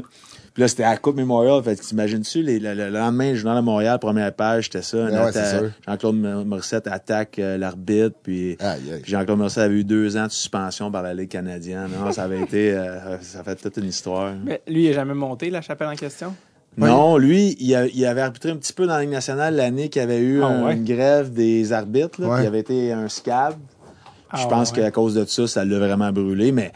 euh, Ah ouais, parce qu'ils ont, en guillemets, backstabé. Exactement. Puis après, je pense qu'il était- il a jamais eu une chance. C'est vrai, hein, il a jamais fait de Non. ligne nationale. Mais je te dirais qu'il était trop, justement, il Ah était ouais. trop un personnage pour pouvoir arbitrer dans la Ligue nationale. Parce que aussi, on s'entend, il faut que tu sois un excellent arbitre aussi pour être national. Est-ce qu'il y avait le calibre d'arbitrage? Je pense que oui, honnêtement, je pense que oui, mais c'était... Lui, ça serait un bon gars à que- recevoir au podcast. Ouais, mais il est décédé. Non! Ouais, Ouais. décédé euh, là, deux ans, je pense, hein, du cancer. ouais. Colin, lui, il n'avait des Non, mais lui, lui, ça aurait été incroyable. Ouais. Honnêtement, l'interviewer, ça aurait été tout un podcast. Ah je je Des arbitres juniors, des arbitres, Ouais. mettons, juniors, juniors, là, qui ont vécu ça. Ouais. On se parlera après le podcast. Il doit y avoir des noms qui- de gars qui sont pas encore morts parce qu'ils Ah, ont vécu des, ils ont vécu des affaires que, Ah, que Ah, ont vécu. fou. hein. Fait que été coaché par euh, Bob Hartley, après ça, Michel Terrien à grand coup de poing sur le nez. Puis, euh, y avait-il une différence marquée, mettons, entre les deux dans leur style ou? Euh, non, pas tant que ça. Je te dirais que c'est deux, c'est deux entraîneurs qui, qui demandent le maximum de leurs joueurs. Dans ce, Euh, ce dans ce style de l'époque, là. Ouais, dans ce temps-là, je te dirais que c'est des les moyens qu'ils prenaient, c'était peut-être pas des moyens qu'aujourd'hui euh, il y en a qui vu. passeraient qui passeraient peut-être à JE ou Ouais, à une émission de télévision là, ça peut-être mais mais en même temps moi je te dirais que Ça existe encore, JE, là, tu me l'as dit. ouais, ça, je sais même pas Même, là, même le, le référent, le référent est de l'époque où tu jouais. ça. Ouais, c'est ça, exact. mais, mais- mais non, mais pas, en plus, Bob Hartley, euh, on a reçu Max Talbot récemment. Ouais. Puis il coach encore, Bob. Ouais, ouais. Ah oui, il coach est en Russie, hein? Ben oui, puis il a coaché Max. Ah, c'est vrai. Puis on parle demain, puis Max, il jase ça, puis il fait Ah, il dit moi, on m'avait averti. Euh, il dit, je pense que c'est Bruno Gervais qui est. Est-ce que quelqu'un, un ami à, Max avait été coaché par Bob, il a dit Je t'avertis, Bob, il va dire des phrases incroyables. S'il te plaît, note-les dans ton cellulaire. Note-les, ce gars-là. C'est des Tu sais, ce qu'il dit, c'est des vraies petites perles, faut que tu notes ça. Puis là, il est comme, ah ouais, ouais, c'est ça, c'est ça. Puis il s'est commencé à se faire coacher par bas. Puis il a bien vu qu'à chaque jour, c'était Des petits bonbons. Puis là, il était comme, et puis on est, il est venu au podcast, puis on est comme, là, t'es, t'es dans ton cellulaire. Ouais, ouais, sors son cellulaire. Ah ouais, on Ah ouais. Là, il nous a sorti, il nous a sorti des quotes de Bob, tu sais. Évidemment, il y en a qui se disent, il y en a qui se disent pas, mais genre des affaires que tu fais comme, ok, mais ce gars-là donne un show Ben ouais. irréproch- mouah, irréprochable. C'est Euh, genre ses péronismes à lui. Ah oui, c'est ça, vraiment, je suis comme il pourrait avoir son Ouais. propre livre. Ouais, si quelqu'un l'avait suivi, s'il était plus dans l'œil du public, là, Ouais. c'est juste, ça se dit ça, derrière des portes closes, mais Ouais. ah, il y en a un autre bijou, et voilà. Juste à la radio, il était succulent, là, des Ah oui. fois, là. C'était Ouais. débile, là. Il disait des affaires, j'étais comme, oh my god. Ah oui. Et lui, c'est ça, justement, ce qui reste, c'est quand il était dans les médias. là. Ouais, ouais. Euh, t'as, t'as été avec euh, ça, Michel, t'as arbitré, euh, t'as, t'as coaché, excuse. Puis après ça, Michel est allé à Granby. Ouais, Il exact. été renvoyé ou il est juste parti à Granby? Non, qu'est-ce qui est arrivé euh, C'est comme bizarre qu'il cette année-là, ouais, c'est qu'est-ce qui est arrivé, c'est que les- il y avait il y avait un des frères Morissette qui était propriétaire des Bisons de Granby. Puis euh, les je sais pas trop, il est arrivé quelque chose à Laval avec les, les, les autres frères parce qu'il était six, six frères, Ouais, ouais. frères- six frères ensemble qui étaient propriétaires. Puis euh, je pense que le propriétaire de l'aréna, c'était le Cosy de Laval, c'était Ouais. un des autres frères, un frère puis c'était c'était Léo Guy. Léo Guy puis c'était comme le mouton noir de la famille, je te dirais. Puis je sais pas s'il y a eu une je pense qu'il y avait une genre de chicane ou Ouais, un il y a beaucoup de zones grises autour d'eux, hein. Ouais, C'était un puis, peu la euh, mafia du junior majeur, là. Ouais, à l'époque, ouais. Mais les autres, ils étaient prêts à tout pour gagner. ouais, Puis ils ont réussi. Ah. Honnêtement, ils ont réussi. Puis, euh, Faut leur donner, faut leur ah, donner. ouais, non, tellement. Puis c'est ça qui est arrivé. Ils, sont- ils ont décidé de partir à Granby avec, avec leur frère, qui était Georges, qui était propriétaire. Ils sont partis à Granby. Puis je sais pas comment ils ont réussi à faire. Ils ont, dans, quand ils ont déménagé, ils n'ont pas déménagé l'équipe parce que Laval est resté. Ouais. Et ils ont réussi à amener des joueurs avec eux autres. Je sais pas comment ils ont fait. Fait qu'ils avaient amené Francis Bouillon. Ça marche. Francis Bouillon, il y avait Daniel Gonneau, il y avait quelques Ah, Daniel autres Gonneau, joueurs. il a joué pour les Rangers, lui, Ouais, non? Ouais. lui aussi pour en avoir des bonnes Mais lui, lui, anecdotes, c'en est un. C'est vrai parce que tu- en disant son nom, tu m'as rappelé que Guillaume Wagner m'a dit il faut que tu reçoives Daniel Ah, Gonneau. tellement, tellement. Ah, Ah, ouais, non, Ah, je l'instant, connaissais même pas, euh, je, je savais même pas c'est euh, qui. Il a été lui, repêché pas il première lui? Je te, laisserai, euh, il va te dire ses anecdotes, parce que je pourrais compter ses anecdotes. Ouais, c'est ça. serait pas- mais c'est parce qu'il y en a quelques Il y en a des bonnes, Une, puis, dire, une ouais. puis une autre. Fait bref, ils ont amené des joueurs avec eux à Ouais, Granby exact, et puis- aussi le coach. Mais ça, c'est Ouais, c'est- puis- c'est illégal, ça. Tu peux pas je sais, ouais, exact. Je sais pas. Pour ça, je te dis, là, faudrait vraiment, tu sais, s'asseoir avec eux autres, et dire Ah comment ils ont réussi à faire ça. Combien ça de l'a passé à la Ouais, ligue, c'est puis, ça. puis euh, je me souviens, il y avait moi, j'étais, j'étais supposé de passer justement dans ce, ce genre de trade-là, mais longue histoire. Courte, dans le fond, j'avais une clause de non-échange junior. Ah ouais. Je savais pas que ça existait. Ouais, mais non plus. C'était un contrat qu'on avait signé, puis à l'époque, puis ça se fait encore. Moi, j'avais j'avais dit à toutes les autres équipes que je m'en allais aux États-Unis avant le repêchage. Ouais. J'avais une entente Ah, secrète avec le Titan de Laval. Fait que je suis sorti en deuxième ronde. J'étais- Je pense que j'étais listé comme cinquième au overall. total, ouais. Puis en faisant ça, ben, le Titan, à chaque année, il réussissait. Il y avait eu Martin Lapointe qui avait fait ça. Il y avait Pat Boileau. Pat Ouais. Boileau a fait ça l'année avant moi. Puis, euh, Dominique Perna après moi. Mhm. Fait que tout le temps des, Quand t'as la, quand t'as la, t'as la valeur de pouvoir ben ça. exactement. Puis, tu sais, quand tu- moi, je restais ici, je jouais à Saint-Eustache, puis tu as le Titan qui vient te voir, puis tu peux jouer chez vous. Ouais, c'est ça, t'es bien, là. euh, Avec quelques avantages comme une clause de non-échange. Puis, je pense à cause du contrat, je sais pas trop si j'étais pas, ça n'a pas, ça a pas fonctionné, j'ai pas pu passer dans, dans cette. Puis, ils sont venus me chercher, par exemple, au fight. Mais ça, ça tu, il fallait qu'ils demandent ton accord pour ça? Ouais, exact. Puis vu que c'était, ça s'est fait, là, je sais pas, je- encore une fois, j'ai pas tous les détails. Mais finalement, je suis resté à Laval, puis il avait vidé le club, là, veux, veux Ok, pas, ouais, euh, ouais. été chercher tous les bons joueurs, était parti, donc ça a été. Mais C'est euh, ça que je trouvais drôle que Michel était retourné te chercher. Ouais. Puis euh, ça, là, c'était mon année de 19 ans. J'étais repêché à, à Washington. C'était probablement ma dernière année junior. Euh, puis au fait, vu qu'on n'avait pas vraiment, une- on a- je pense qu'on était dernier à Laval. Moi puis Jason Doy, on a passé dans une transaction à, à, À. Granby. Puis, euh, Puis the vous rest à- is history. On- Ben ouais, là, en fait, c'est- vous avez gagné avec cette équipe-là qui, qui comptait beaucoup de joueurs, dont Georges Larac, Francis Bouillon, Ouais. puis Michel euh, Terrien avec son rire de.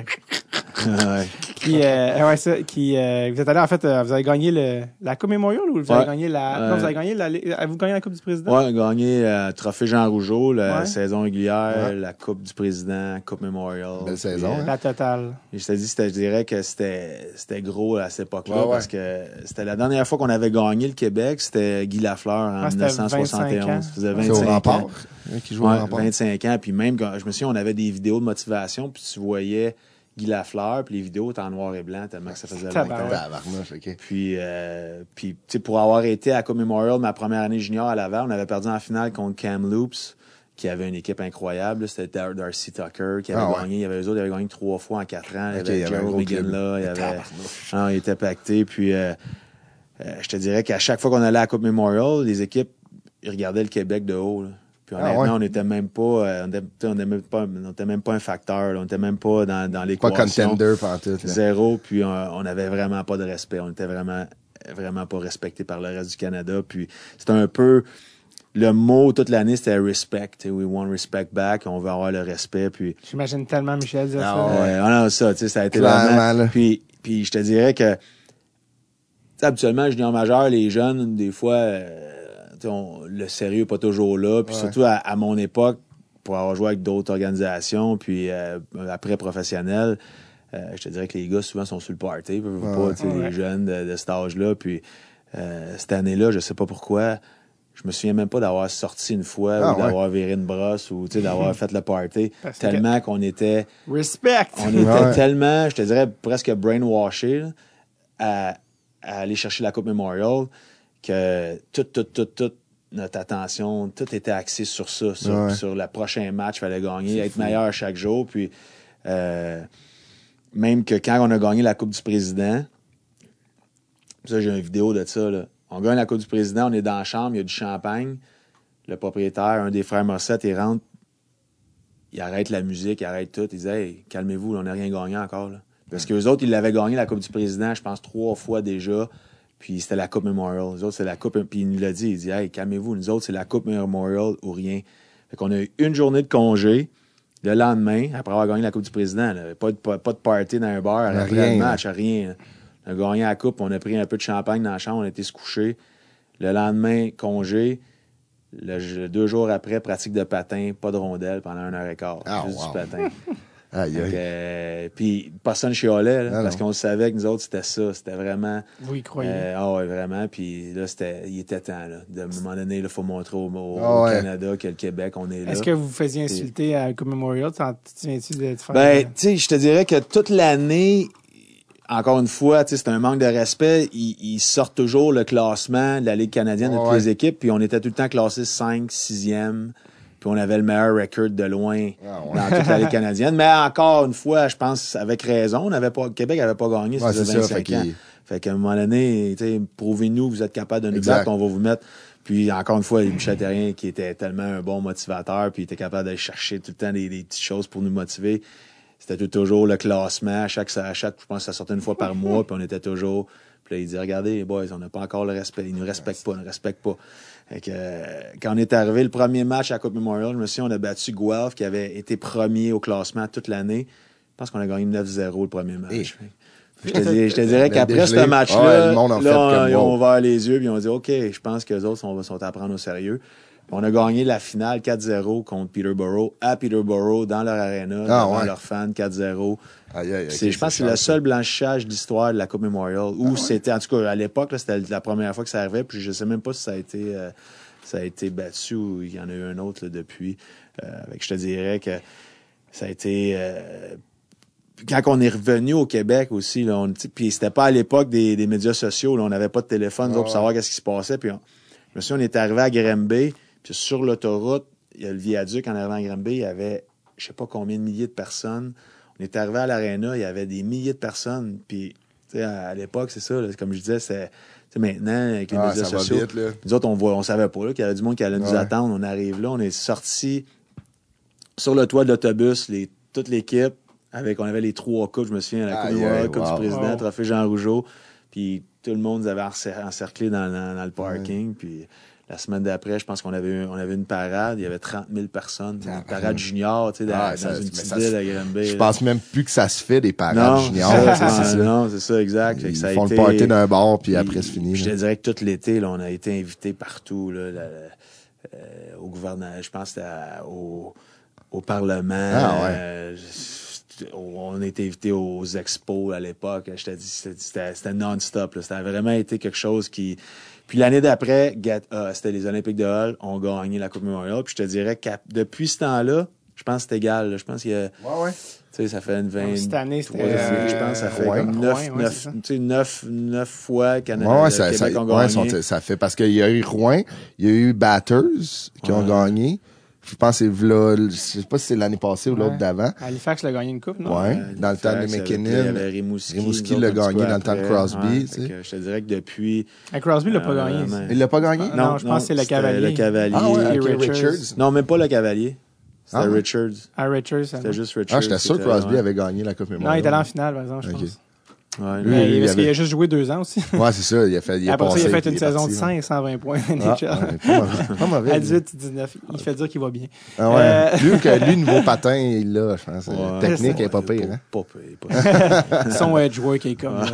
On pourrait qualifier son edge work de C'est le juste, euh, fun. Ouais, juste, juste le, le heel to heel, le talon Ouais. à talon, là, on l'appelle le Crosby. Ben, c'est ça. on Ouais, fait l'exercice, euh, Crosby. euh, C'est hein. La fameuse séquence, euh, je sais pas si c'est ça que tu l'as vu, mais la fameuse séquence, je pense que les gens ont commencé à découvrir le mot edge work. C'est euh, une séquence contre les contre sénateur. Spezza. contre Spezza qui, Ouais. qui essaye, qui est Ouais. quand même pas, qui était à l'époque en plus pas piqué des verres comme Ouais, très qui, bon, qui ouais. est pas capable de suivre Crosby. Puis on s'entend, c'est, c'est comme c'est un joueur Team Canada, là, Spezza. Ah ouais, dans le temps, il était euh, fait deuxième over. tu sais. Ouais. Puis il est pas capable de, de suivre Crosby qui, qui a l'air de, de le niaiser là, carrément. Ouais. Ouais. Puis finalement, il passe à le temps puis il score, mais les gens font comme Oh, ok, ouais, il y a peut-être un edge. tu sais. C'est Ah ouais, pas, c'est pas fou, qu'il essaie pas de le suivre.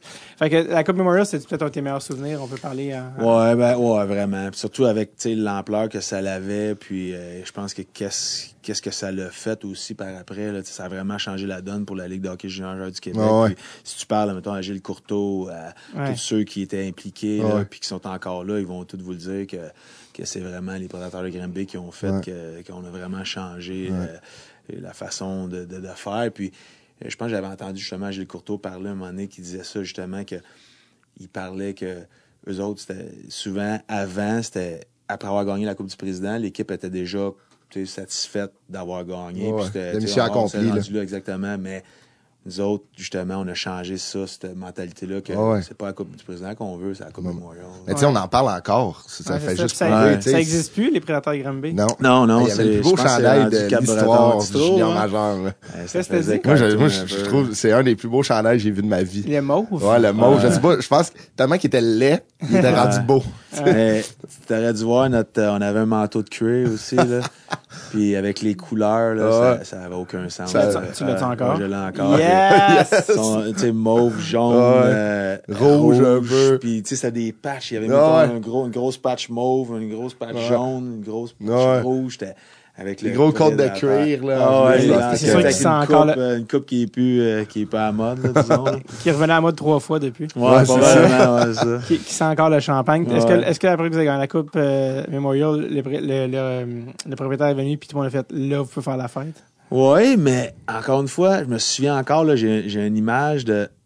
On est à l'hôtel à Peterborough, puis on est dans un corridor, puis on est tellement vidé, brûlé, Ouais, parce brûlé, que on n'a même pas l'énergie de fêter. C'est- C'était vraiment là, L'armée. tellement que, tu sais, on avait tellement été brainwashé, puis c'était vraiment poussé à la limite de que c'était ça qu'on voulait accomplir. Quand on l'a fait, c'était quasiment, tu sais, on vraiment, on était soulagé, on était, oui, on était content, puis c'était incroyable, mais c'était vraiment le, le- le feeling qu'on avait de Enfin, Ouais. là, tu sais, on l'a réalisé, puis c'est sûr qu'après, on, oui, on en Ouais. a profité, là. mais le soir même, pas tant que ça. hein. T'es tellement vidé, là, tu sais. Ouais. Juste, tu t'es brûlé, ça rentre pas, mais c'est, c'est- j'imagine que, tu sais, euh, revenu à Granby devant Oh, et 30 000 après- personnes, après- là, ça a après, oui, fun, on en a profité. là. la semaine après, ouais, ça a été. euh, Après une a- semaine, ça remet. On, on l'a arrosé euh, solide. T'étais aussi dans ton équipe, il y avait des Georges Larac, Francis Bouillon. Ouais. Tu pensais-tu, euh, sincèrement, à l'époque, que ces gars-là allaient jouer dans la Ligue nationale? Euh, ben. Georges, je pense qu'il avait été repêché quand même de bonne heure. Puis, Deux, euh, deux troisième, là, ouais. Puis euh, dans ce temps-là, tu sais, chaque équipe avait un, un Goon. dur à Un tough. un goon, ouais. Puis euh, je te dirais que Georges, c'était le top. Ouais, il était euh, bon. le top au Canada, là, de loin. Euh, fait qu'on savait tous qu'il qu'il avait avait, des qu'il chances, avait- des chances. Pour Francis, tu sais, Francis, je pense que c'est une Exactement histoire incroyable. Lui, euh, euh, tu sais, même junior majeur, sa première année à Laval, euh, pas si tu as déjà entendu l'histoire. Il a pas drafté, lui, il a demandé repêché. Puis une semaine avant le camp, Bob Hartley, il manque un défenseur, un défenseur qui était malade ou qui n'a pas pu venir au camp. Puis pour faire, mettons, deux équipes Remplir égales. un chandail. C'était vraiment ça. C'était pour remplir un chandail. Il a appelé Francis, puis Francis, il était au camping, puis lui, il s'en allait pas junior majeur. Ça a commencé comme ça. là. Beau. Puis euh, Francis est arrivé, je pense, le premier scrimmage. Il s'est battu contre. euh, tout- je je sais pas combien de fois qu'il s'est battu dans le camp, là, tu sais, dans des Ah matchs ouais. euh, intra-équipe. Puis dans ce temps-là, les matchs intra-équipe, c'était pas comme les rouges-blancs du Canadien que tu vois aujourd'hui. Là.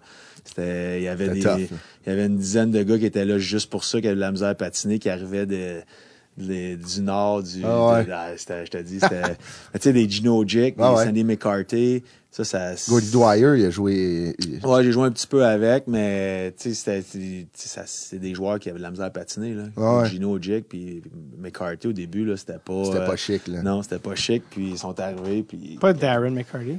Non, c'était Sandy. Sandy McCarthy, qui a joué aussi dans la nationale. Ouais, il a joué un peu, là, Puis, euh, non, c'est ça. Fait que les autres, ils arrivaient, puis Ah. c'était vraiment juste là pour se battre. C'est Puis c'est ça, pour, pour venir à Francis, euh, euh, après, quand Bob il a vu ça, puis l'organisation a dit qu'il n'y a pas le choix. Fait qu'ils l'ont, ils l'ont gardé. Puis cette année-là, je pense qu'il était 7 ou 8e défenseur, puis il est resté toute l'année. Moi, je suis arrivé l'année d'après, puis Francis, ça a été vraiment sa première année Complète. comme joueur. Puis, puis je peux te dire que pour avoir joué contre lui, tu sais, puis j'ai joué aussi un petit peu avec le Canadien, puis dans la Ligue américaine avec Francis, puis euh, un contre un, c'était un des défenseurs les plus durs à battre à un contre un. Là. Puis Ah il y ouais. avait des, j'ai- tu sais, oui, il était pas grand, mais il était tellement mobile, puis il Ouais. était tellement fort C'est physiquement. physique, ouais, c'est ça. Puis, Parce que, euh, tu sais, si on t'avait dit, toi, un choix de. Parce que tu as été repêché à NHL, là, Francis? non, non. Tu n'as pas été repêché, toi, un choix de quatrième ronde, que si on t'avait dit à cette époque-là, bah, toi, tu vas jouer euh, tant de games avec Washington, Montréal, ça, mais lui va jouer.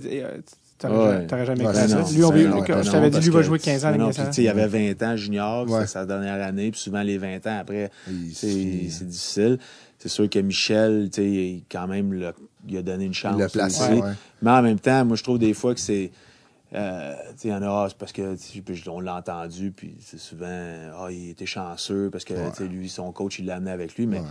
Moi, qu'est-ce que je trouve triste, c'est que ça se fait partout. Là. Tu sais, dans Ouais, l'Ouest, les ben oui. coachs dans l'Ouest, les coachs euh, anglophones euh, traînent leur vont, amener leurs joueurs qui ont ouais. coaché. Puis moi, je trouve que c'est une des raisons pourquoi il n'y a pas beaucoup de Québécois, je pense, parce que souvent, euh, il n'y a pas beaucoup de coachs québécois, il n'y a Mm. pas beaucoup. Là, c'est un autre débat qu'on pourrait, on pourrait en parler longtemps. Mais tu sais, c'est comme ça, tu, tu vas amener qui tu connais, puis tu as confiance, Ah, le jeune t'a donné, t'a donné ça, puis tu sais qu'est-ce qu'il peut te donner, tu vas l'amener avec toi. Ouais. Puis je trouve que justement, s'il y avait plus de coachs québécois, il y en aurait beaucoup plus. Puis tu regardes, c'est qui l'organisation qui a le plus de Québécois Le présentement? Lightning, je pense. Le Lightning de Tampa Bay. Puis c'est qui? Le GM présentement? Julien. Un Québécois. Le coach en américaine, un Québécois. C'est qui le coach en Euh, Ligue américaine? C'est Pascal Vincent. Euh, non, c'est pas Benoît Gros qui est Ouais, là. c'est vrai. Ah, est ouais, c'est ça. Ouais. Pascal, il est au Manitoba, je pense. Ouais. ça. Fait que euh, je pense que c'est. c'est, c'est- Eh ben, pas comme non plus s'il avait volé dans le sens que je veux dire, s'il avait pas été bon, il serait pas resté 15 Ben, c'est ça, exactement. Tu sais, tu peux pas voler une carrière de 15 ans. Exactement. Non, c'est ça, Non, c'est tu sais, ça. Oui, il a ouvert la porte, mais Francis, il, Ah, il a tu pilé dedans, là, puis il est allé, la là. tête première. Il a là, joué trois que- fois à Montréal puis deux fois à Nashville. C'est Il a vrai, fait c'est l'aller-retour entre les deux équipes comme. Mais ça, euh, moi, je, trouve que ça en, ça en dit beaucoup. Là, Ah quand ouais. une équipe vient de te rechercher, là, Ben ouais. c'est parce que t'es Ah ouais. une bonne personne puis t'es un, bon coéquipier. là. Tu sais, je comprends un peu Michel de l'avoir amené parce que, tu sais, le gars, il était même pas dans les plans des prédateurs de Granby, gagne la Coupe Memorial, tu sais, c'est ton, un peu ton success story, puis il est fiable, le Ouais, gars. là. ben puis je me souviens, Michel, il l'avait amené, il, jouait, il coachait à Fredericton, c'était le club ferme du Canadien. Puis euh, Francis avait pas commencé, il avait, il avait commencé dans East Coast, puis je pense qu'il avait, au- il avait été au match des étoiles, il avait eu une, une- vraiment une belle saison, puis il avait fini l'année à- dans la Ligue américaine, puis je me souviens, dans la Ligue américaine, il était, il était vraiment solide. C'était bon. Puis après, il- il- pense que Michel est parti, puis il a monté là, de, par lui-même. là. Il n'a pas eu besoin Ah de oui. Non, personne non, pour... non. euh, Lui, c'était une maniaque. tu l'as de recroisé d'ailleurs plus tard dans la Ligue américaine, là, Francis. euh, Ouais, c'est- ouais, c'est puis on a hein. joué ça, on a rejoué ensemble après. euh, Hey, qu'est-ce que tu fais à là? Toi, qu'est-ce que tu fais Ouais. Ben, justement, tu as été repêché euh, cinquième ronde? Ouais. Cinquième ronde par Washington. Euh, puis, euh, ouais, c'est ça, c'est cool. T'es, euh, toi, toi, t'étais, quoi- tu penses, c'est quoi quand tu t'es fait repêcher? Tu te disais-tu, je m'en vais à NHL, c'est sûr? Ben, moi, je te dirais, j'ai, j'ai pas été le joueur. J'étais pas quelqu'un qui avait si confiance en moi. Peut-être que ça paraissait, ça laissait paraître que j'avais vraiment, mais j'étais, je te dirais qu'à chaque fois que j'arrivais, mettons, avec une nouvelle organisation, que ce soit euh, Midget 3A, je me disais tout le temps, ah, si je sais pas, je vais faire l'équipe. Puis même que quand je jouais Midget 3A, moi, junior majeur, c'est quasiment mission impossible. Ah je me ouais. voyais pas jouer junior majeur. Puis, tu sais, Ok. je regarde des jeunes aujourd'hui qui sont, mettons, midget espoir ou qui jouent euh, Bam Tam, puis déjà, ils se voient junior Junior, majeur. ouais. Mais tu sais, c'est correct d'avoir une certaine confiance, mais des fois, je me dis... Puis hum, je te dirais que ce manque de confiance-là, c'est drôle, c'est plate à dire, mais c'est ça qui m'a poussé à, à être meilleur puis à me donner parce que j'avais, tu sais, j'arrivais au camp, puis là, je me dis, ah, je ferais pas l'équipe, sauf que en ayant cette attitude-là, c'est drôle. habituellement, tu dis aux jeunes, ah, il faut que tu aies confiance, tu aies confiance en Ouais. toi, mais moi, Mais te confiance dirais- et, et humilité, c'est Ouais, ben, c'est peut-être ça aussi, puis- ouais. euh, puis je te dirais qu'à chaque fois, justement, je- les camps d'entraînement, je me donnais. Moi aussi, je voulais traverser, euh, traverser tout le monde, traverser la bande s'il faut, puis euh, whatever it takes. Puis c'était vraiment ça qui est arrivé. Puis quand été repêché, c'était encore un peu le même principe. Je suis arrivé, puis il a fallu que je me batte. Puis surtout à l'époque, des petits joueurs comme moi, c'était pas, euh, t'en voyais pas beaucoup. Fait Ouais. qu'il a fallu encore que je me batte encore plus fort pour prouver justement que, euh, que j'étais capable de faire ma place. en Te souviens-tu arriver dans le vestiaire des, euh, des Capitals avec les vrais joueurs puis avec ton idole Dale Hunter? Ah, honnêtement, euh, Ben, c'était ton idole, Dale ouais, vraiment, vraiment. Puis c'était le genre de joueur, tu sais, que, que je voulais être puis que j'étais. Je te Ah dirais ouais? un peu dans ce style-là. Tu un joueur qui, qui, qui, qui avait beaucoup d'énergie puis de... Te souviens-tu de la fois que tu l'as rencontré? Ben, euh, oui, je, ben, je me souviens une fois, on était, on était sur la route, puis euh, non, c'est pas vrai. J'étais à Washington, puis moi j'étais à l'hôtel, puis il m'avait appelé, il dit, euh, tu venais manger avec moi, il m'avait invité à Ah, manger. wow. Puis c'est là que j'avais dit que, que, tu sais, que c'était mon idole, tu sais, qu'il avait, avec les, avait joué avec les hein. Nordiques, puis tu sais, il savait pas, là, puis, mais c'était vraiment un vrai, un vrai, un vrai vétéran, puis c'était le capitaine. puis, Ah ouais.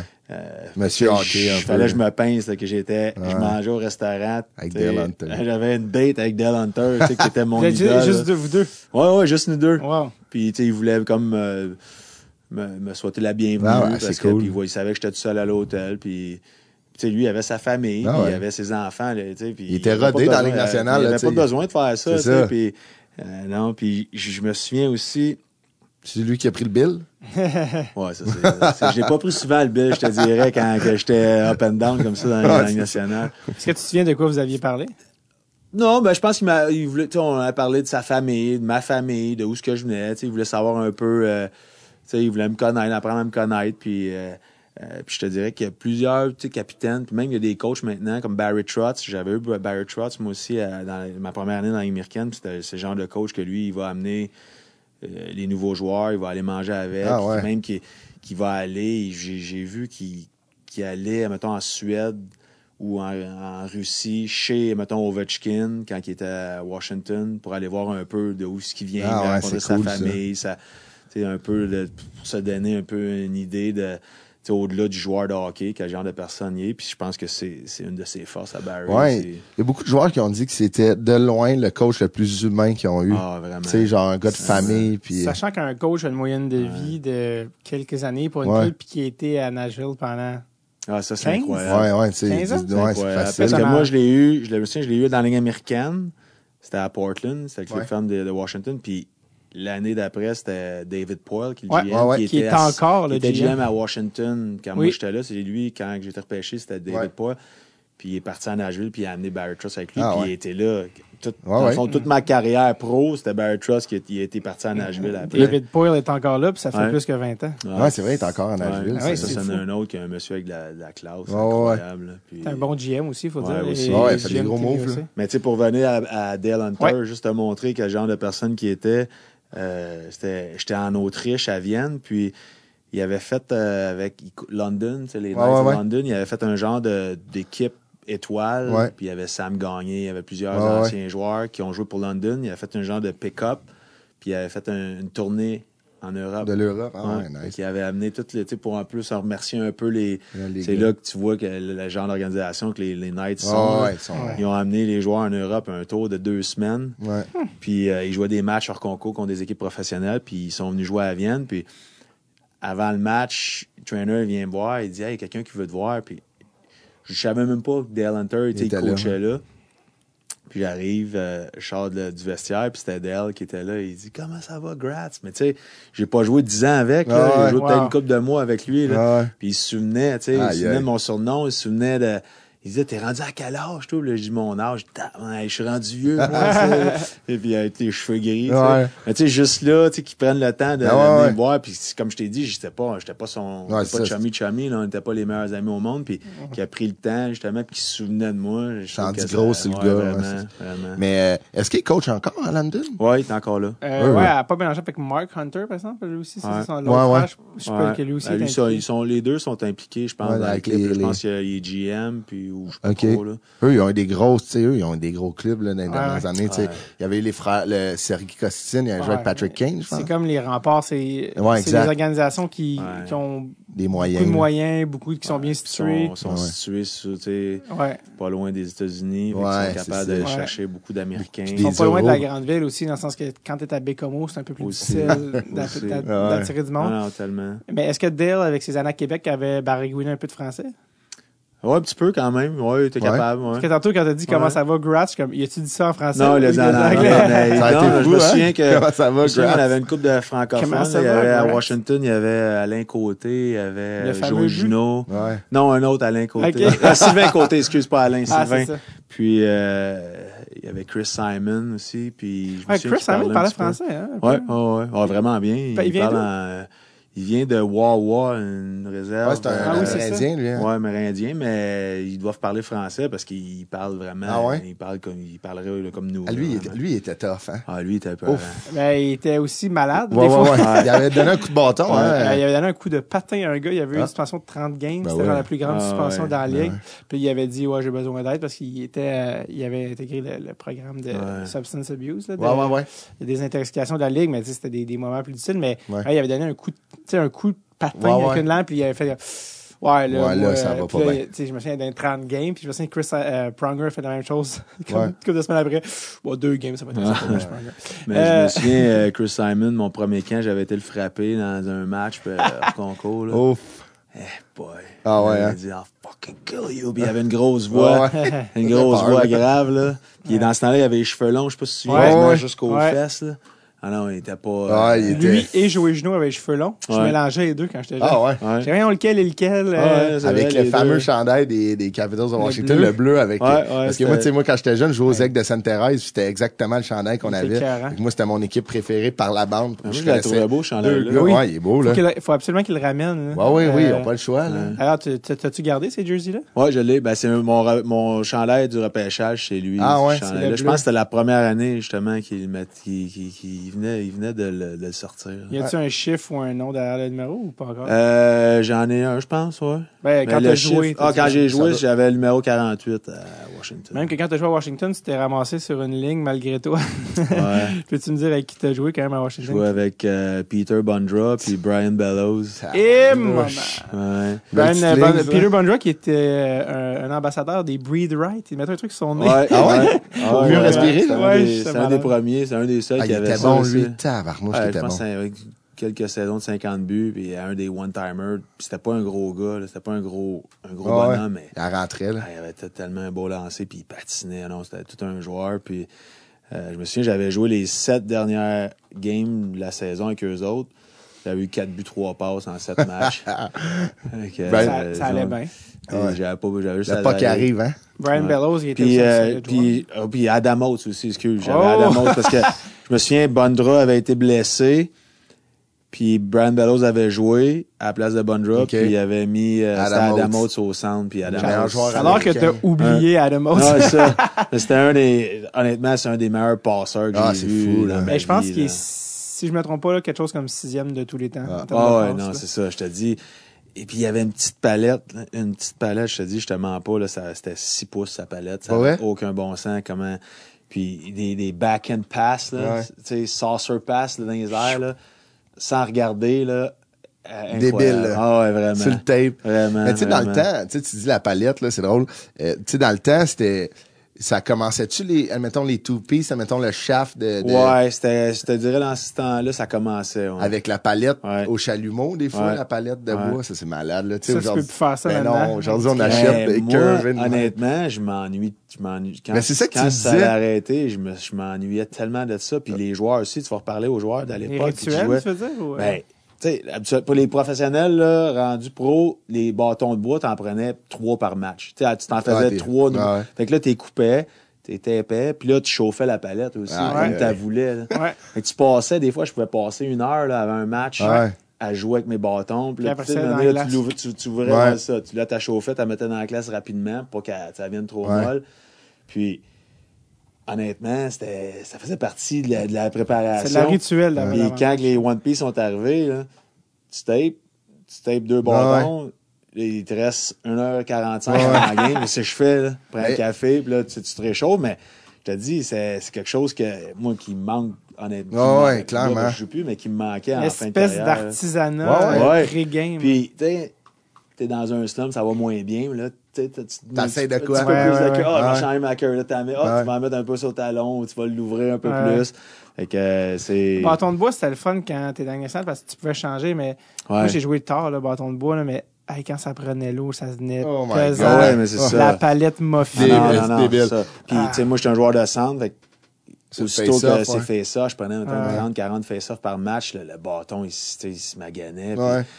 C'est ça qui était le fun, tu sais, jouer pro. Puis qu'est-ce qui était le fun aussi, c'est pour les jeunes aussi. Ouais. Tu sais, ça coûtait 30 pièces un bâton, je pense, Ouais, dans ouais. le temps. Ouais, 35 Fait que, 000. euh, quand mon bâton était magané, on le donnait, Ah on ouais, en donnait, cool. on en donnait tout le temps. Maintenant, Aujourd'hui, ouais, ils sont limités, les gars, un Ouais, peu. là. ça- oui, surtout, ben, je- pense que c'est sûr que ceux qui ont des, des deals avec des compagnies.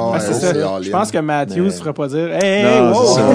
Mais tu sais, le, le- le joueur de quatrième ligne qui Ouais. arrive puis qui commence à donner des hockey, je pense qu'il va. Ouais, ouais. Il, il- il y a quelqu'un qui va le dire à un moment donné. Tu sais, comme C'est Phil, pas si hot que ça. Non, Phil. Castle, il joue encore avec, euh, il joue avec des S19. Je- il a peut-être changé, mais longtemps, il jouait avec des S19, des bâtons qui étaient plus. euh, Mais lui- Crosby était deux, deux. Il était Ouais, c'est ça, il jouait avec une. Mais tu sais, comme lui, euh, Kessel, il était tout, euh, il était tout Brandy Bauer. Et son bâton, tu sais, il avait encore un 19. Puis là, tu sais, Bauer a acheté Easton. Fait qu'il avait pris comme Ouais. la technologie, puis il essayait de le convaincre. Il disait, hey, regarde, ça, là, c'est le même bâton que ton 19 là, mais c'est juste qu'il est Brandy Bauer, tu peux-tu le faire? Lui, non. Je, veux mes C'est- S19, tu sais, il a un bon lancer, Les euh, S19, il y en a pas mal qui ont eu de la misère quand que, à, switcher. à switcher. Mais moi, j'en Ça ai a été- encore un. que ça a été le bâton le plus Ouais. aimé, Ouais, là, ouais. honnêtement, pendant des années. C'est parti du, c'est pas du synergie ou du. euh, Non, vraiment, Easton S19, Ouais. il était noir et blanc. Moi, j'ai un chum encore qui joue avec ça.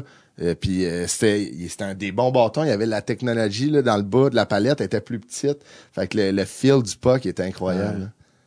Pourquoi ils Tant qu'avoir acheté ça, je comprends pas pourquoi ils l'ont pas ramené. Ou... En fait, ils l'ont utilisé, ils l'ont transféré. Ben, tu sais, comme, euh, Easton- tu sais, comme quand Bauer a acheté Easton, je pense que, tu sais, c'était juste un deal pour avoir, plus de ouais, monopole. ouais. Puis, tu sais, Easton allait vers le bas, il y avait moins de joueurs qui jouaient avec ça. Ouais. Mais les gars qui jouaient avec ça, ils tripaient, là. Puis, tu sais, je pense que quand ils ont essayé de faire la transition Bauer, Easton, il y a bien des gars qui ont fait comme, non, non, non, non.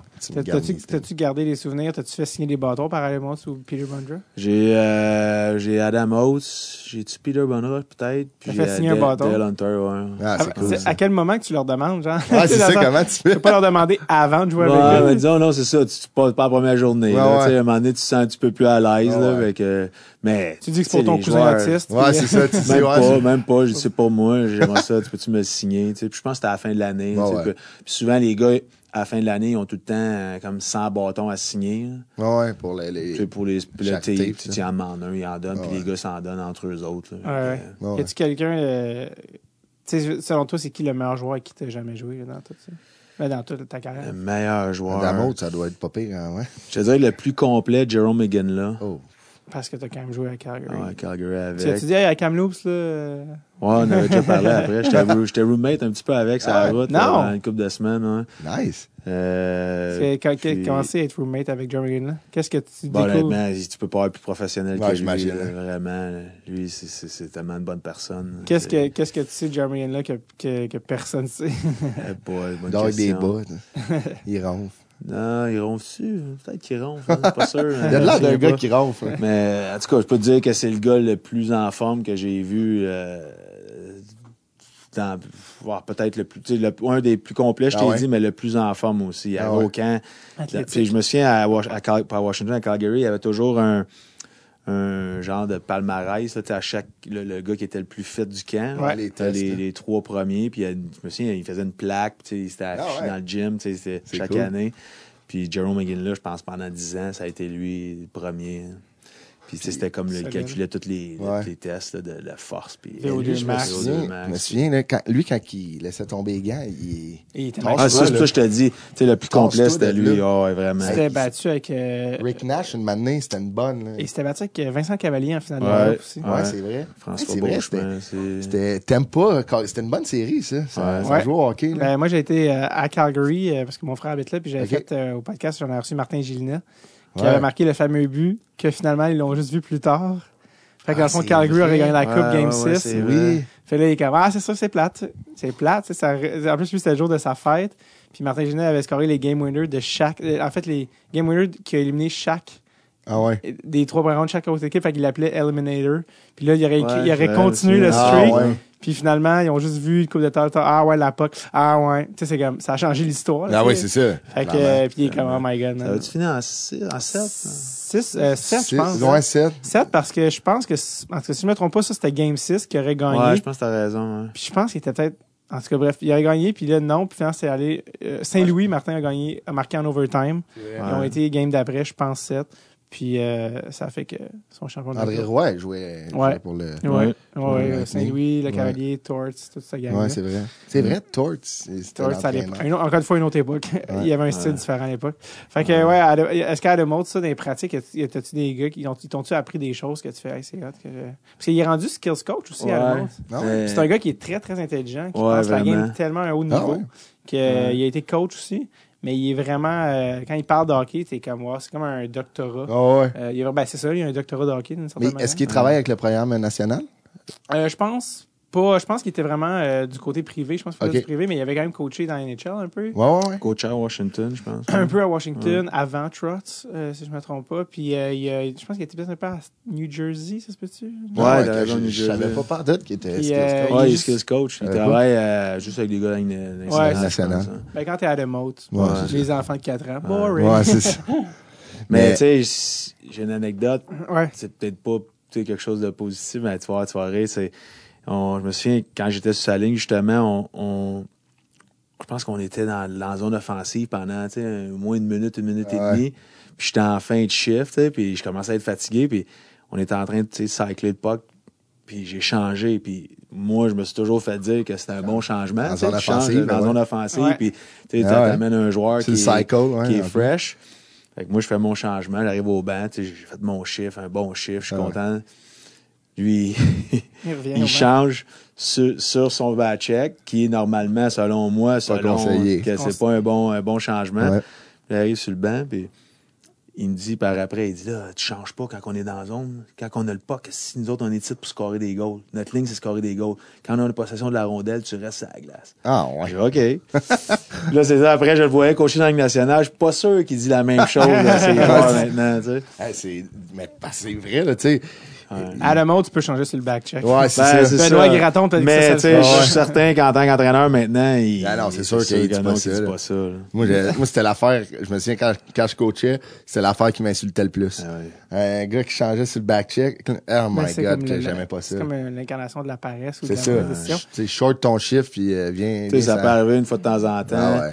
Euh, puis surtout quand les trois, tes trois attaquants changent en même temps sur le back check, ça c'est vraiment le- Inacceptable. le- le- Ben, c'est drôle en plus parce que dans la game 7 de la finale de la Coupe Stanley, C'est marchand. Cette année. Marchand, il Ouais. est comme changé. Non, Ouais. finalement, il y a un gars qui s'en vient, fait un demi-jeu mauvais, Ouais, ouais. finalement change alors qu'il s'est fait battre. C'est comme catastrophe. Ouais, je ça peux- marche pas. dire C'est- qu'il le, qu'il le regrettait Ah, après? En finale de la coupe, là, il, tu là. Non, non. il savait là, qu'il, Ouais. qu'il- qu'il était dans le tort puis que c'était de sa faute. Sais, Puis le, le- le- le momentum changer que ça crée dans le game, ce but-là, c'est comme Ouais, En plus, c'est son défenseur, c'est pas Pet- Petrangelo qui a scoré. Ouais, ouais, Euh, je c'est un défenseur qui a rentré. Ouais, c'est ça, souvent, qui- c'est le, le- le Comme quatrième quatrième attaquant, attaquant. qui Ouais. est supposé de, de prendre son joueur. Fait que, euh, moins, moins bon jeu. Mm. Euh, c'est l'année, en plus, c'est dans ces années-là qu'ils sont allés en finale de la Coupe, là, 98. Ouais, ils sont, euh, je te dis, ouais, c'est l'année. Ben, dans le fond, Washington. ma première année à moi professionnelle avec l'organisation, ils ont été euh, jusqu'à la finale. Ouais. Ah ouais. Avec, euh, ben, je pense qu'ils ont perdu en 4, ça se peut-tu? Ouais, c'était contre qui en C'était les Red ça? Wings. Ouais, Red Wings. Ouais, les- ça a été assez. C'est quoi, c'est les Anaheim Zemun, Ouais. Shanahan? Ouais, ouais, les années, euh, tassez-vous de là. Ouais. Tu sais, je te dirais que, Washington, c'était l'équipe Cendrillon Ouais, ouais, que personne ne voyait. Ouais, ouais, c'est ça. Ouais, c'est cool. Euh, Avec, euh, mais, tu sais, leur parcours, c'était. Puis comme tu voyais souvent ça, souvent, euh, à cette époque-là, de des équipes d'un côté qui allaient all the way, mais en finale, ils arrivaient, puis c'était... là, était Ouais. brûlé, C'était pas la Floride aussi, Ouais. là, les, En les 96. Panthers contre euh, Colorado. Ouais, John Van. Beesbrook. mais- Justement, ils ont, ils ont, c'est l'équipe, la seule équipe de l'histoire qui s'est rendue en finale sans gagner de game en finale. Comme cette année, quand Saint-Louis ont gagné en finale de la Coupe, euh, eux, ils n'avaient pas gagné dans les années 70, là, quand Ouais, ils avaient- il quand été. Ouais. Puis là, ils sont comme, bon, maintenant qu'ils maintenant qu'ils ont gagné une game en finale, la seule équipe étant... C'est les Panthers. Ouais, c'est les Panthers. Il y avait, un, ça, il y avait un ouais. sacré club, là, l'Avalanche, dans ce temps-là. Joe Sakic qui était Ouais. au sommet de son art. là. C'était incroyable comment il était fort, lui. là. Ah, ben, ils, ont, ils ont gagné en 4. Ouais, ouais. Puis Van Beesbrook ne fait plus tenir le fort à un moment donné. Avec son casque gold. Il y avait un casque gold, là, avec le, le, le signe de la panthère dessus. C'était... Ouais. Euh, il, était, il était à 2-3 ans, je pense, d'être une équipe d'expansion. là. Ouais, C'est- ouais, c'est C'était ça. quand même exceptionnel. C'est- Toi, à, à Washington, c'était-tu à l'Afcosi? Ouais, Ah oui, c'était les bonnes Oli, années. le goalie. Ouais, Oli, Et qui, the On le rappelle goalie. allemand. ouais. Ouais, c'est vrai, il était allemand. lui. ouais. Lui, euh, Olaf je Kolzig. me souviens, le, le premier camp, il arrive dans la chambre, puis il est en bédaine, tu sais, il est en combine, puis il, il est gros, ça n'a pas de sens. Moi, tu sais, il était pas connu dans ce temps-là. Gros ou gras? Je me souviens, non, musclé, Ok. gros. Ok, un gros bonhomme. là. Ah, ouais, vraiment, le cut, cut, cut. Puis euh, dans ce temps-là, c'était, il y avait eu euh, Jim Carrey. Oui! Oui. Il avait Ouais. été joueur, euh, gardien de l'année. Ouais, je pense, ouais. au Calder, Calder, ouais. Ouais. Puis, tu sais, tout le monde parlait de lui. C'était lui. C'était supposé d'être le, le futur. De, de- de- puis, Kozig était le backup. Puis, tu sais, euh, moi, je savais pas. J'étais puis là, j'étais certain que c'était comme un- le, le tough d'équipe. Il y avait Ouais. un drôle de nom, Kozig. Ouais, Je- tu pensais que c'était un c'était goal. un batailleur. je le vois, il est en train de mettre ses pads, il s'habille, c'est un goaler. Ben, voyons donc. Ah non, c'était... C'était bon. Il était Même que, bon. des fois, il était, il était quasiment trop gros physiquement. Ah ouais? Euh, Pour, Ah, pour à terre, un ouais, ça. Je me souviens même qu'il en avait parlé que les, tra- les, les, les, les, Préparateur. les préparateurs physiques, euh, ils voulaient que- qu'ils prennent- qu'ils perdent un peu de masse Ah ouais. pour qu'ils qu'ils améliorent sa souplesse. Tu étais, euh, tu t'es ramassé à, à, Calgary. Ouais, Puis euh, tu- après ça, tu as été mis. euh, ils t'ont envoyé à la fin de la saison dans la Ligue américaine. ouais. Toi, tu t'étais bon, je m'en vais jouer pour les clubs. Vous aviez un gros club cette année en plus, la Ligue américaine, euh, avec Steve Bégin et tout ça. Puis finalement, ça s'est pas passé de même. Qu'est-ce qui est arrivé? Non, écoute, ça, ça a été, ça a été toute une histoire. J'étais à Calgary, j'avais fini la saison, la fin de l'année. Je pense que j'avais des fights jusqu'à la fin de la saison. J'ai fini à- avec les Flames, puis euh, cette année-là, on faisait pas les séries. Qu'ils m'ont descendu euh, dans la Ligue américaine. Puis dans la Ligue américaine, cette année-là, on avait une, une belle équipe. Là. Euh, Il y a quasiment une dizaine de joueurs là, qui ont joué dans la Ligue nationale les années après. Puis euh, euh, il y avait Chris Clark qui était Ouais. à, à- à- C'était à il y avait, Washington, ouais, Steve Bégin, euh, Steve Montador, euh, euh, tu vois, plusieurs joueurs. Joué longtemps, joué. Montador. C'est Montella qui est décédé. là. Ah ouais? Ouais. C'est ouais. lui que Ken Dryden il a écrit un livre euh, de, sur ça, Ah, sur la vie de Steve Montador, qui est comme Ouais. un peu le, le bon exemple par rapport au, au dossier des conventions, parce que Steve Montador, c'était comme pas un goon. Ok. Mais il est- Ouais. En tout cas, bref. Vraiment, c'était pas un batailleur, là, puis Non, non, c'est ça. Il était est magané. je pense qu'il s'est suicidé, euh, ceux Oh, qui ont la ok. chance de lire le livre de Ken Dryden, euh, qui s'appelle Game Changer, Ouais. sur ça, c'est. Ah, ben ouais, euh, ok. Qui, il part de l'histoire de Steve Montador pour, pour euh, faire son point sur les conventions, Ouais. puis euh, faire comprendre peut-être à la Ligue nationale qu'il y a des choses Ouais, à c'est checker. un, c'est un enjeu. Mais bref, c'est pour dire, Steve Montador joue dans cette équipe Ouais. puis euh, c'est ça, que je me fais descendre, puis personne me dit il faut que je passe au balotage. Je, je sais pas encore aujourd'hui pourquoi il y a une clause qui a fait que il fallait que je passe au balotage euh, à la fin de la saison. Puis personne n'était au courant. Je sais pas trop. là. Il y a quelqu'un qui a fait une erreur quelque part. Puis, euh, C'est qui ton agent? non, c'était mon oncle, mais je te dirais que c'était plus, euh, c'était plus l'erreur de Ah l'équipe. ouais, c'est là, tu sais. C'est dommage- c'est dommage drôle que ton agent, c'était ton oncle. Ouais, mon oncle a joué, euh, joué dans la Ligue américaine. Il a joué pour euh, les Jets de Winnipeg dans l'Association Ah ouais? mondiale. C'est quoi son nom? Jean-Guy. Jean-Guy Graton. Puis il a joué en Europe euh, une dizaine d'années après. Ça, tu Puis- t'étais son seul client? Euh, il y a eu Francis Bouillon un petit peu. Il y a eu quelques joueurs, là, des, des- mais il n'y a pas eu de, de gros noms. Je te dirais que euh, c'est pas une business qui est facile. C'est Non, non, non, une c'est jungle. tough, Puis, euh, euh, il y avait il y avait d'autres tu sais, mon oncle était, était en business à- il y avait d'autres tu sais, c'était pas seulement ouais. ça Ouais, là, ouais. il était concentré il y avait d'autres choses puis à un moment donné quand je suis parti en Europe il, a- il a mis fin à- il a décroché un peu fait que Fait que bref, le balotage. ouais exact fait que je passe Je au te défie, je balotage te puis- défie souvent, je suis désolé. ah, ouais, c'est pas grave, c'est pas grave, C'est ça, un bon, c'est podcast. bon, c'est good, c'est good. Puis euh, j'arrive, je me souviens, j'arrive à, à Saint John's. On était à Saint John, Nouveau-Brunswick, c'était le club, euh, club ferme des, des Flames de Calgary. Puis euh, on- je fais la pratique, Puis je pense que le balotage, c'était trois jours. Je Ouais, comme je ça, deux que jours. ouais. Je sais Pour plus si c'est comme ça encore aujourd'hui. là. Mais à l'époque, c'était trois jours. Puis euh, donc, la première journée, tu sais, j'entends pas parler de rien. Puis on pratique. Puis le lendemain, on joue. Je me souviens, on joue contre les Pirates de Portland, qui est le club ferme des, des, des Capitals, à Capitals, l'époque. Euh, euh, j'arrive, euh, je fais la pratique. Le soir après ou dans l'après-midi, je reçois un appel du coach. C'était Jim Playfair, le coach. Il m'appelle et il dit Ouais, Ben, viens à l'aréna, j'ai besoin. Faut que je te parle, j'ai une bonne puis une mauvaise nouvelle. Fait que, euh, moi, je pense qu'il veut me parler de la série parce que moi, j'avais joué à Washington, tu sais, dans l'organisation, puis je connaissais encore des joueurs. Peut-être connaître, ouais, c'est ça. Peut-être qu'il veut me parler de ça. Fait que j'arrive à l'aréna, puis il dit quelle nouvelle tu veux, la bonne ou la mauvaise? Ben, tu commences avec la mauvaise. là. Il dit ben, il dit tu peux pas jouer dans les séries. Je dis comment ça? Ben, il dit la bonne nouvelle, c'est que tu as été pris au balotage par le Canadien, tu sais, qui est ton équipe, tu sais, tu viens de Ah là, ouais. puis c'était Michel Ouais. Terrien qui était le coach, puis c'est une des raisons pourquoi Michel, je pense que les Canadiens sont venus me chercher. Euh, fait que, tu sais, c'était quand même une bonne nouvelle de ce côté-là, Ouais, ouais, mais en même ça. temps, Tu voulais jouer? moi, je voulais jouer, puis je savais qu'on avait toute une équipe, là, puis qu'on avait des chances d'aller all the way. Puis comme défaite, ils ont, ils ont été all the way, ils ont gagné. Ils ont. Ah ouais, c'est plat. Puis, euh, fait que c'est ça. Fait que là, j'arrive, là, j'ai dit, ben là, je, peux pas jouer. Puis là, j'ai dit, ben là, s'ils me redescendent. Puis là, tu sais, le Canadien pouvait pas me redescendre. T'es trop tard. Parce que s'ils me redescendaient, ben là, Calgary allait me reprendre tout de Ah, suite. ok. fallait que.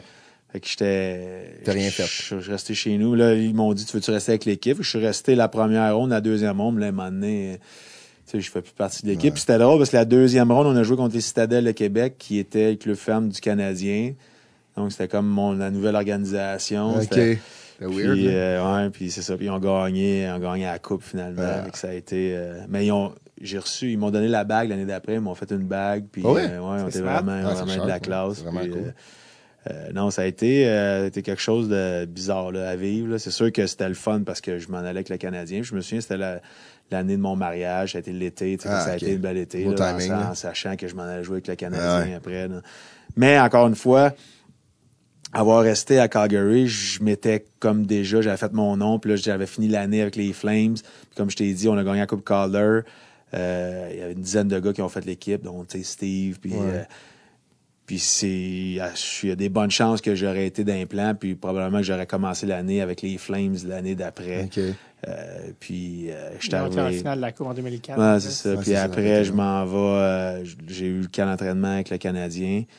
Euh, puis je me souviens, on était à, à- au Mont-Tremblant, tu sais, à la fin du, Ouais, du ouais. camp d'entraînement. C'est tout le temps une Banding, fermée, ça. banding à 3-4 jours avant que la saison commence. Puis euh, je pense que c'est la date, la journée où il fallait qu'ils soumettent le 23 joueurs, là, le, le- le Ouais, roster, le 23-man roster.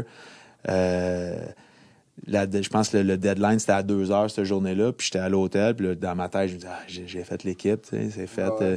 C'est puis à 2 heures moins quart, je reçois un appel. C'était André Savard, le GM. Il dit, ah, viens, faut que je te parle. Puis moi, j'ai appris dans ce monde-là, c'est no news, good news. Là. Ouais. Quand, t'es- quand il te parle ou quand tu as des nouvelles, c'est pas bon c'est pas, signe. c'est pas bon signe. Quand il te parle pas, c'est bon signe. Puis comme défaite, j'arrive dans, dans la chambre. Puis il avait été chercher au balotage un, un Reed Simpson, qui c'était un batailleur, puis il avait besoin de toughness. Il disait qu'il avait pas assez de toughness. Puis euh, c'était moi qui étais comme le jou- Ça va 23e. pas, ouais. Puis euh, j'ai été, descendu. Ah là, Tu passais-tu au balotage? Euh, non, je pense pas. Pas, pas là, non. non. C'est bien bizarre. Ouais, je sais pas pourquoi. C'est weird, ouais, c'est vrai. Parce que là, Calgary Ouais. aurait pu te redopper. Ouais, c'est Ouais, ça, vrai, mais je- c'est une bonne question, peut-être, je sais pas. Finalement, ils ont, pas, ils ont décidé de pas Tu sais, il y a des rouages, hein, tu sais, c'est vraiment, c'est c'est complexe, là. Ben, c'est- que ça marche par game joué, là, Ouais, c'est ça. là-dessus, là, ça. Ouais, mais tu sais, c'est là que tu parles tu sais, du timing. Ouais, ouais. Puis c'est dans tout, c'est pas juste dans, Ouais, ouais. dans, dans le hockey, là, c'est dans la vie en, Ouais. général. en général. Le timing, c'est c'est tellement important. Puis euh, souvent, des fois, le timing comme là, tu sais, ça c'est pas, c'est Ouais, pas ouais. concrétisé.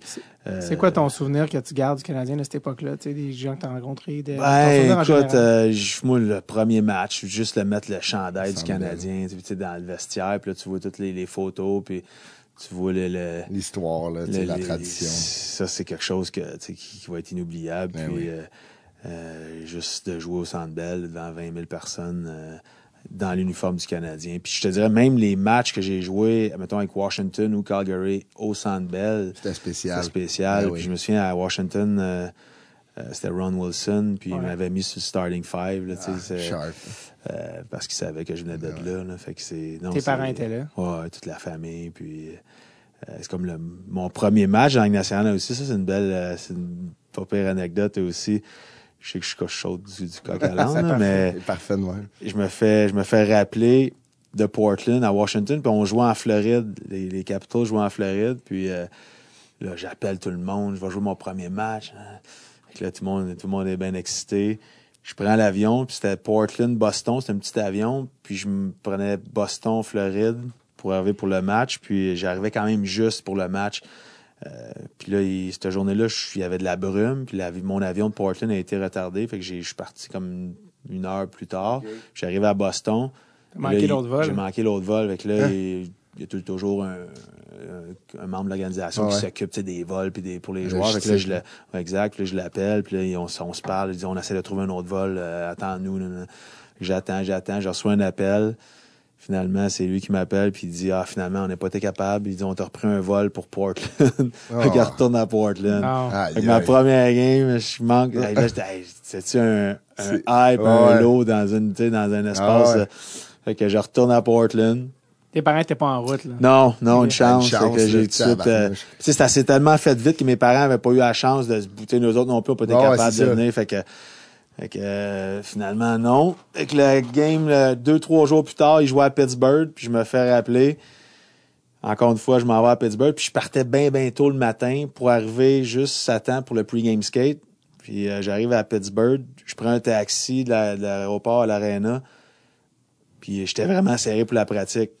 Pogne là, je suis l'autoroute, taxi, bang, son pneu explose. Mais voyons donc. Ouais, ben, là, j'arrête sur l'autoroute, pogné sur l'autoroute, là, j'appelle, euh, je, je vais être en retard, je sais pas, je vais pas être là pour la pratique. Puis là, j'ai dit, hey, coudon, là, il va jouer, il va, y a-t-il quelque chose? Va-tu J'ai-tu à jouer, quoi? la Vais-tu à jouer, cette petite game-là, excuse mon langage, mais, fait que, euh, finalement, euh, j'arrive en retard pour game skate, mais j'ai fait, j'ai fait mon pre-game skate, un- puis j'ai joué finalement ce match-là, là, là, ce, fina- ce, ce premier match-là. le soir à Pittsburgh. Tu l'attendais, Je me souviens, le premier chiffre, c'était contre euh, Jaromir Jagr, Mario. Ron Francis puis Martin Straka, face-off dans leur zone. Je m'en souviens encore comme si c'était hier. Ron Francis? Ouais. OK, là, on est dans les années... Euh, c'est en quelle- année? Euh, C'est 96. 26, 97, 97 peut-être. Wow. ouais. Mario, était-tu là? Mario, je pense qu'il était, il était Blessé. blessé, ouais. Au C'était dos, la première game, ouais. Quelque chose où c'est peut-être Wow. son cancer. Ah, Tes ouais. parents étaient-tu là? Euh, pas la première game, ils sont venus. La deuxième game, je pense, euh, c'est à Buffalo qu'on jouait après. Là, Puis là, je jouait- joue, là, je joue, Ouais, là. Ouais, parce là, que- je vais être sur le line-up. Puis euh, je me souviens, j'avais regardé l'horaire, puis on jouait à Montréal comme une semaine après. Ouais. Puis je me souviens, il y avait il y avait plus de blessés. Il, y avait, il m'avait gardé. Tu sais, Ron Wilson avait été correct. Il dit, on, va, tu sais, on sait que on, on s'en va à Montréal, puis on va te faire jouer à la game à Montréal. ouais, puis ouais. tu sais, après, on va te redescendre après. euh, mais tu sais, on veut te faire jouer à la game à Montréal. Puis tu sais, il y avait, je pense qu'il y avait déshabillé un autre joueur pour Ah ouais. me faire jouer. Gentleman Puis, euh, au bout, Vraiment, vraiment. Smart. T'avais, tu t'es ramassé aussi euh, dans la Ligue américaine avec ben, les Citadelles de Québec puis Ouais. les Bulldogs. Ouais. C'est drôle parce que tu as joué avec plein de gars de l'époque, euh, qui- des noms là, qui vont dire de quoi, là, mais Ouais. aux, aux gens canadiens, mais tu sais, Jason Ward, Ouais. Jason Ward. qui était un choix de premier monde des Canadiens, et Joseph Ballet, Ouais. qui était euh, dans les. mes alliés, ça même. Mais Ah ouais? Jason, c'était mon allié, puis Joseph aussi. Joseph, c'est lui, c'était euh, euh, le premier scoreur des, des Bulldogs en année, puis quand il y a eu l'échange de Kovalev, euh, ça impliquait euh, Joseph Ballet. ça impliquait un joueur de la Ligue américaine.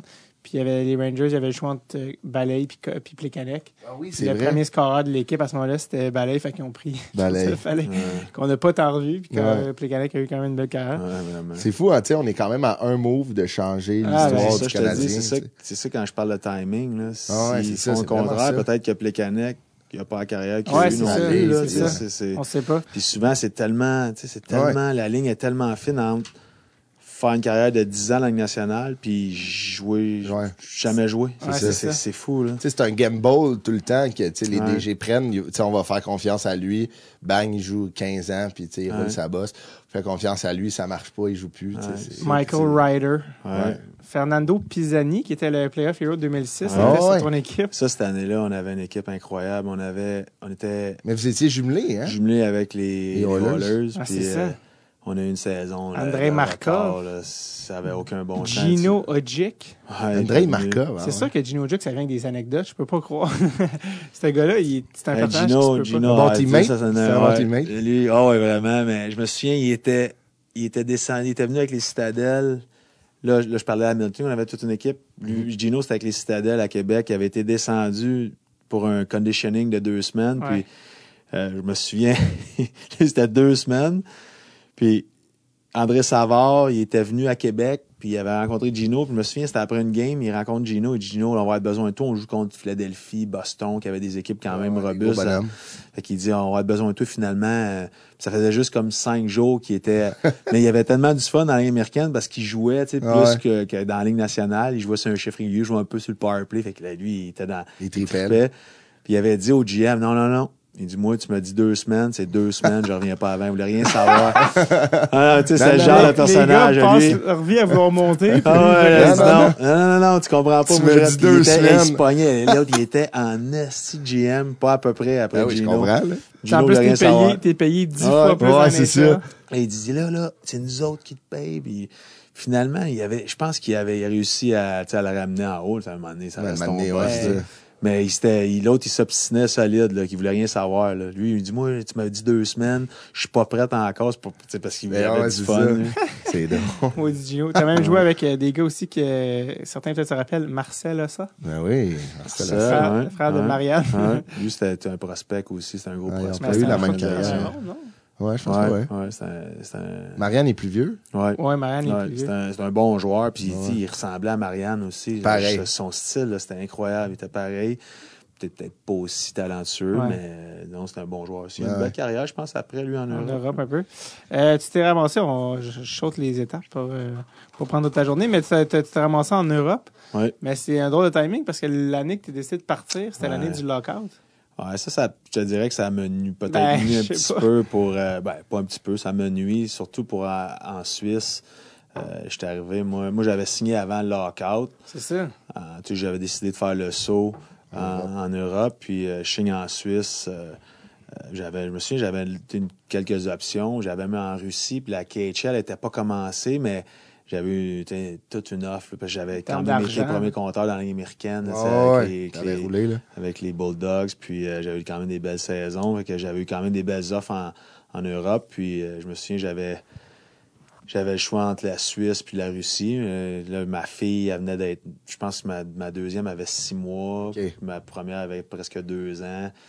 Puis là, dans ce temps-là, c'est la KHL, puis on entendait des histoires de toutes sortes. D'horreur. ouais. Ça, tu vas sortir, puis tu n'es pas sûr, tu vas avoir ton argent. puis Ouais, c'est ça. Fait que l'argent, Finalement. techniquement, il te proposait plus d'argent, mais avec Ah ouais, l'incertitude. vraiment. Ouais, c'est ça. Ça se peut que tu vois pas. Ça n'avait aucun sens, l'argent qu'il qu'il proposait comparativement aux autres offres que j'avais. Mais Europe. tu sais, à un moment donné, je pense, j'ai pensé à ma famille. Fait qu'on a décidé d'aller en Suisse, à Lugano, qui est une ville incroyable. C'est, c'est, tu sais, pour le, pour, pour, pour la sécurité de mes enfants aussi. Sais, la Russie, avec toutes les histoires qu'on entendait, Ouais. je j'étais pas sûr, là, avec, euh, avec tout ce que, comme, comme j'ai dit, là, qui, qui se passait là-bas. Puis, euh, fait que finalement, on a, on a opté pour la Suisse, euh, qui, quand même, là, ça, début de saison, c'était quand même correct. Puis jusqu'à temps que le lockout arrive, puis le lockout est arrivé, puis là, ça a été. À chaque semaine, il y avait un nouveau joueur de la Ligue nationale qui arrivait. Qui arrivait là. en Suisse, Ouais, hein. Puis je comprends pas les, les équipes européennes, pourquoi ils faisaient ça, parce que sais, les gars, ils venaient, puis du jour au lendemain, tu pouvais partir. Là. Ouais, c'est ça. Tu repartir, si ouais. le lockout se règle, c'est merci, C'est bonsoir. fini, puis- on pack les bagages. les joueurs, les, les, les gars de la Ligue nationale, ils venaient avec leur famille, puis c'était quasiment... c'était- Un voyage. C'était un voyage. C'était vraiment Ouais. ça. On voyage, puis on joue au hockey pour se mettre en forme. T'avais joué, t'avais joué contre Joe Thornton. Ouais, ouais. Thornton était là. En Suisse, il y avait... C'est là qu'il a rencontré sa femme dans le premier Ouais, lockout. ouais, vraiment. Ah ouais? Ouais, sa femme est suisse, puis il l'a rencontré dans le premier lockout en allant jouer Ah euh, ouais? pour... euh, Ouais, c'est là. C'était pas 2004. battu? Ouais, je me suis battu avec euh, dans un match, puis c'est drôle parce que là-bas, quand tu te bats, c'est, je pense, que c'était, euh, ben, je sais pas maintenant, mais avant, c'était 700, eu- 700 francs suisses d'amende si tu te bats la première fois. Puis là, lui, 700 francs, il s'en fout Ouais, il s'en pas mal. fout, c'est là. du pocket money. pris à me battre avec lui, là. Fait que, Ouais, Non, parce que moi, ça, c'est une semaine Toi, de... t'as calculé, tu sais, toi, Ouais, fallait-tu le ouais, calcul, non, là? c'est ça, exact. Comment tu, comment tu t'arrives à te battre avec Joe Thornton? Ouais, disons que j'étais- tu, tu connais mon style. là. J'étais un joueur qui était un petit peu T'es allé euh, chercher, Brad fait. Marchand qui, qui, qui se fait aller, aller- qui se faisait aller à la gueule un peu trop des fois. Puis je pense que j'ai.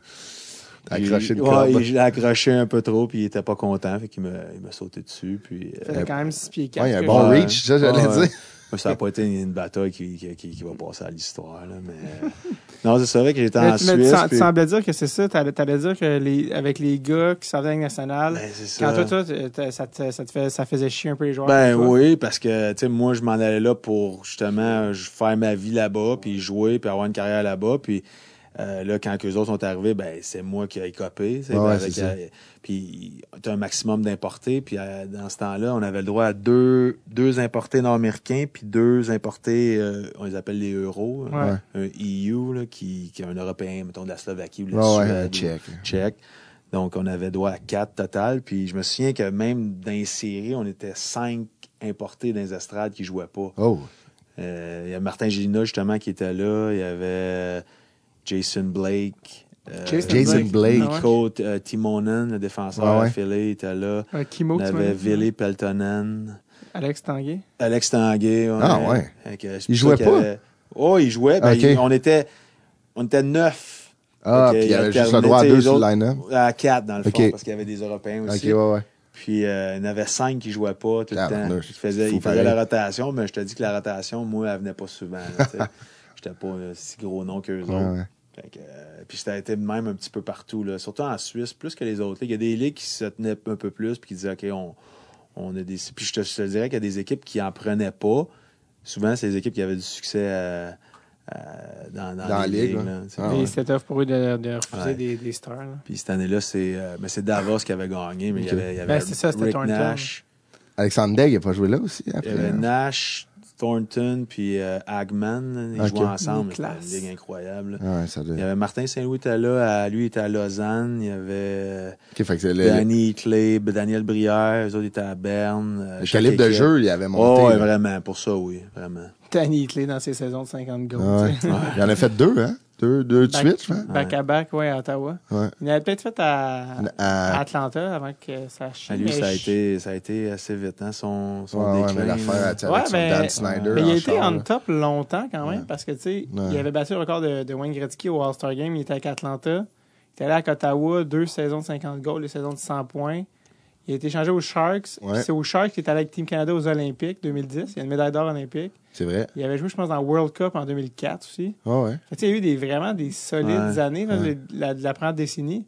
Mais quand il a été échangé au Minnesota, là, Ah, il a échappé un peu. ben, Mais je tu pense sais, qu'il était c'était- en fin de carrière. Mais tu le sais pas, y a-tu des blessures? Ouais, peut-être. euh, L'affaire, tu sais, comme quand il y avait l'accident d'auto qu'il avait eu avec Ouais. son, son- Ouais, mais c'est ça qui est ironique, c'est que ses meilleures saisons, il les a eues après. Ah ouais? Ouais, parce qu'il a Ouais, été vrai. parce que quand c'est arrivé, il a tué raison. Dan Snyder.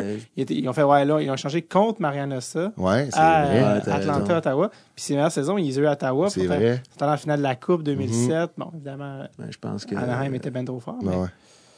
Tu c'était pas le meilleur patineur, le plus gros patineur. Puis la ligue, tu sais. Ouais, elle a de plus en augmenté. plus, elle, euh, Ah, c'était un Il y avait un wrist shot, là, Ah lancer du poignet, elle rentrait, là, il la plaçait partout. Hein. C'est un, excellent joueur, mais je pense, je sais pas si on sait jamais la vérité. Est-ce qu'il était tanné? Il Ouais. avait-tu plus la motivation? Il avait-tu des blessures?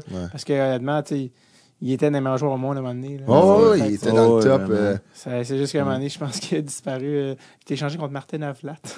Ouais. Mais, Mais ça c'est un autre euh, que- Les deux en fin de carrière. Ça, c'est un autre que, tu sais, les blessures, les blessures ont Ah, magané sa carrière parce qu'il était bon, Martin Avlat. Il avait Ouais. des sacrées mains, là. Il était incroyable. Mais tu sais, lui, il se blessait. Tu sais, mettons, il, il jouait 30 games dans la saison, il était rendu à comme 40 points, il se blessait. Là, tu sais, c'était comme, oh my Ah, c'est god. C'est le pire gars de poule, mais tu sais, en même Ouais, temps, le meilleur. Fallait que pognes sa bonne année sur Ouais, 4. c'est ça. T'étais comme, yes, 75 points. Quasiment que tu fasses genre de la recherche, voir s'il est en forme l'été. Là, Yeah. tu le prends dans le pool, là. il venait s'entraîner à Montréal, lui. Ouais, à Brébeuf, il, Ouais, il jouait à ouais Brébeuf. j'ai- on avait un ami où ça y avait fait Ah ouais? ses gants. Ouais. là. Les Tchèques étaient beaucoup là. Les Mikalek. euh, Ouais. il y avait, ben, le cavalier était venu, je pense, au cégep. puis On était comme, what? On allé voir. Ah, moi, je travaillais à l'école euh, de hockey des dynamiques Oui. Brébeuf. Puis là, après nos pratiques, on est arrivé, tu sais, Il s'entraînait, arrivait il s'entraînait pour sur avec glace qui? avec... euh, il y a le- le- le- il y a un gars, c'est un trainer, je sais pas c'était qui. Les Tchèques étaient tous à Montréal. Ok. Ouais. Ah ouais, Euh, Voracek encore. Ouais. beaucoup Ok. de gars, c'était tous à Montréal. Puis les Québécois, ben, ils revenaient au Québec. Ouais. Fait qu'ils se faisaient des games. Écoute, Marc-André Euh, Fleury, Pierre-Marc Bouchard, le Cavalier. Pierre-Marc Bouchard. Euh, c'est- il y avait, un- à ce moment-là, P.A. Parento était inconnu. Ouais. C'était juste un joueur de 9e ronde des Mighty Ducks, mais il était là. Derek Brassard. Les gars étaient là. Fait que c'est le fun. Moi, je sais, un moment donné, j'étais en secondaire 1, puis notre, ma classe, elle donnait sur l'aréna. Puis c'était, euh, ça, c'était des, ça, c'était comme 10 ans avant, là, genre 8-9 ans avant. Puis il y avait la- l'autobus de l'Avalanche Qui était venu. qui était en ville, puis qui pratiquait euh, à Brébeuf. Puis euh, c'était les années, le mot, mon joueur, c'était Forsberg. C'est pour ça que Ouais. j'étais allé voir ensuite. Forsberg, ça kick. euh, Tanguay était là à l'époque. Adam Foot, Rob Blake. euh, Ah ouais, c'était la, c'était la, c'était la folie. années, ouais, Ouais, ouais. c'était vraiment. ah, c'était, c'était 2001. 2001, C'était vraiment quand ils ont gagné la Coupe. Et puis, écoute, je regardais la- l'horloge, puis j'étais comme, non, non, non. Tu sais, genre, et là, c'était comme. que ça à l'avance. Écoute, puis genre, c'était comme, tu demandes-tu pour aller aux toilettes, puis tu cours à la Puis là, la, la prof, elle dit, pourquoi tout le monde va chercher les dictionnaires dans l'armoire, puis tout le monde allait comme checker dans la fenêtre. la-. Puis elle a fait, ah, puis le, monde- puis le, le monde qui essayait de sortir, c'est comme, mais tu peux pas, si tu sors, faut que tu reviennes avant le. En tout cas, puis j'étais comme, hey, ben, à ce jour, je suis comme, j'aurais dû juste. Ouais. C'est mon. Genre, genre, c'est le genre d'opportunité que Ah, t'as juste plus pas, jamais. Ouais. Juste comme, juste ouvrir la porte camp. et courir Oui, et ben dealer ouais. avec les conséquences vraiment Ouais. plus tard. Mais t'as vu Joe Sakic. Être la ben, seule personne qui est comme. Puis évidemment, eux, man, ils savaient. C'est sûr que c'était tout arrangé qu'ils savaient à quelle heure Ouais. les kids venaient parce que je pense que euh, la cloche a sonné, man, puis le boss, il décollait. Ah. J'étais comme Ah! Ben oui, moi, je me souviens parce que là, quand ils jouaient, les gars, pour revenir à quand j'étais au cégep, on avait entendu parler de ça, puis j'ai un ami, euh, Julien Rion, justement, chez qui j'ai enregistré une- la saison 2 du podcast, qui euh, était comme, hey, lui, t'es résident. à. Hey, je pense que j'ai entendu que les gars arrivent, courent à l'aréna, arrivent là, puis il y a personne qui est encore arrivé. C'était comme, ah, ah, sont- je pense qu'on est d'avance. Il y a un gars qui est là, dans le hall d'entrée de l'aréna. Il a l'air d'avoir 17 ans, puis il regarde les, il regarde les, les trucs au mur des équipes, tu sais, complètement amateurs. Puis là, mon ami, quand il s'approche, tu sais, puis c'est Marc-André Fleury. Oh. Juste, c'est là avec ses pattes, puis il regarde Il, il attendait. des, des, des photos d'équipes euh, de 86, Ah ouais. 87 secondaires. Puis il est comme, hey! Tu sais, Marc-André Fleury, est super sympathique. Ah hey, ouais. ça va? Ouais. Puis il avait un t-shirt blanc, il a dit, tu vas-tu signer mon t-shirt? Ouais, ouais. Ah, pas trop. Puis il était comme, hey, t'es. Ta mère, es-tu correct avec ça? Tu sais, en train de signer son jeu. Puis, euh, c'est super, euh, super sympathique, tu sais. Euh, après ça, pour, euh, pour revenir, juste pour euh, conclure avec ta carte, ça, t'es allé quand même, t'as joué quelques saisons en Allemagne. Ouais. Euh, t'as joué, je sais pas si ta blonde te suivait encore à ce Ouais, moment-là. ouais, la, la famille aussi, les enfants. Même ma, ma dernière est née en Autriche, à Vienne. Ah ouais, elle a-tu le passeport par définition? Euh, ben, quand les, les, les parents sont canadiens maintenant, automatiquement, ils ont leur citoyenneté canadienne. Canadienne direct. Mais je te dirais que si, admettons, elle voulait pratiquer un sport, puis elle voudrait avoir, je pense, euh, ça passe pour jouer, mettons, euh, pour Autriche, l'Autriche, je pense qu'elle pourrait faire la demande. OK. Puis, euh, t'as ça, t'étais en Autriche comme un bon 6-7 ans? Ouais, non, honnêtement, c'est comme ma deuxième maison, là, la Vienne. euh, T'as-tu gardé un pied à terre là-bas? Non, mais j'ai tellement d'amis, tellement encore Ouais, de contacts là-bas, puis je me garde toujours informé, puis euh, c'est certain, là, j'ai pas eu la chance d'y retourner, mais c'est sûr que c'est c'est dans nos plans là, de- d'y retourner. Qu'est-ce qu'on, que- que- c'est comment vivre à, tu sais, parce que les gens, ils, bon, ils, parce que c'est pas, c'est peut-être pas la meilleure ligue de hockey en Non, Europe, c'est mais la, quali- la qualité de vie. Ah, Qu'est-ce, que tu fais à Vienne? C'est quoi le day-to-day? C'est quoi que tu fais dans tes journées off? C'est quoi les avantages? Pour vrai, Vienne, c'est pour avoir fait presque toutes les belles et grosses villes en Europe, c'est c'est une des villes les plus belles que j'ai visitées. C'est propre, hein, je c'est pense. propre, c'est il y, a- il y a tellement d'histoires, Ouais. puis euh, t'es près de t'es près de tout là, t'es à Mhm. peu près à une heure de la Tchécoslovaquie, euh, pas Tchécoslovaquie, de la La République République tchèque, une heure de la Slovaquie, à peu près une heure de la Hongrie. euh, deux, trois centre, heures là, de, l'Allemagne, deux heures de l'Italie. Fait que t'es vraiment bien situé. Euh, puis, euh, je te dirais que la température aussi, là, il n'y a pas beaucoup de neige. Il fait peut-être moins 5, moins 6, le maximum l'hiver. Puis, honnêtement, c'est tellement une belle ville. Les restaurants, le- l'histoire, les musées. Tu sais, c'est quelqu'un qui, qui, qui était un, un adepte, là, justement, de, toute l'histoire. Oublie ça, c'est- une ville à visiter, assurément. Là. appris l'allemand? Bon, je suis capable de le baragouiner. Là. Je te dirais que de plus en plus, c'est plus difficile. Là. Allemand. commencé à le perdre un peu, mais... Tes enfants, c'était-tu en allemand à garderie? Euh, mes enfants, mais ma fille, elle a été jusqu'en sixième année quand même, là, Ah, quand même, euh, en allemand, mais c'était allemand-français, euh, c'était un lycée français, OK. puis il faisait, il faisait quand même, quand même l'allemand, puis je te dirais que quand on est parti, là, elle, elle était capable de jaser, là, elle était Ouais, vraiment Une discussion, là. discussion en allemand. là. Puis en français, elle avait un accent français?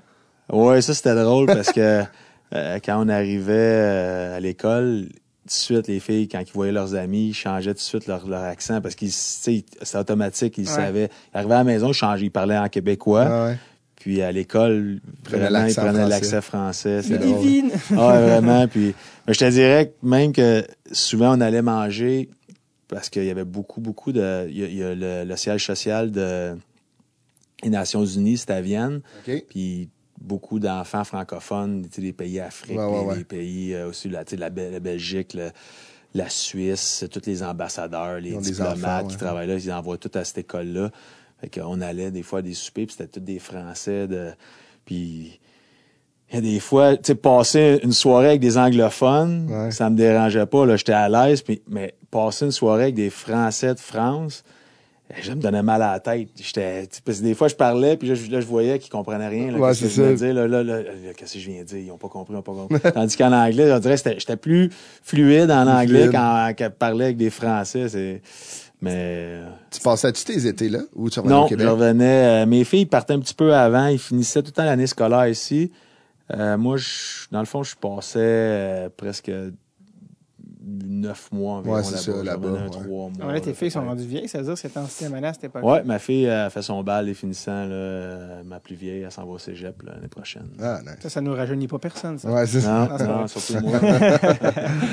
Euh, puis ça, ça, le- ça, c'était à Vienne, ça, dans cette ligue-là. Le Ouais. comment tu qualifierais ça?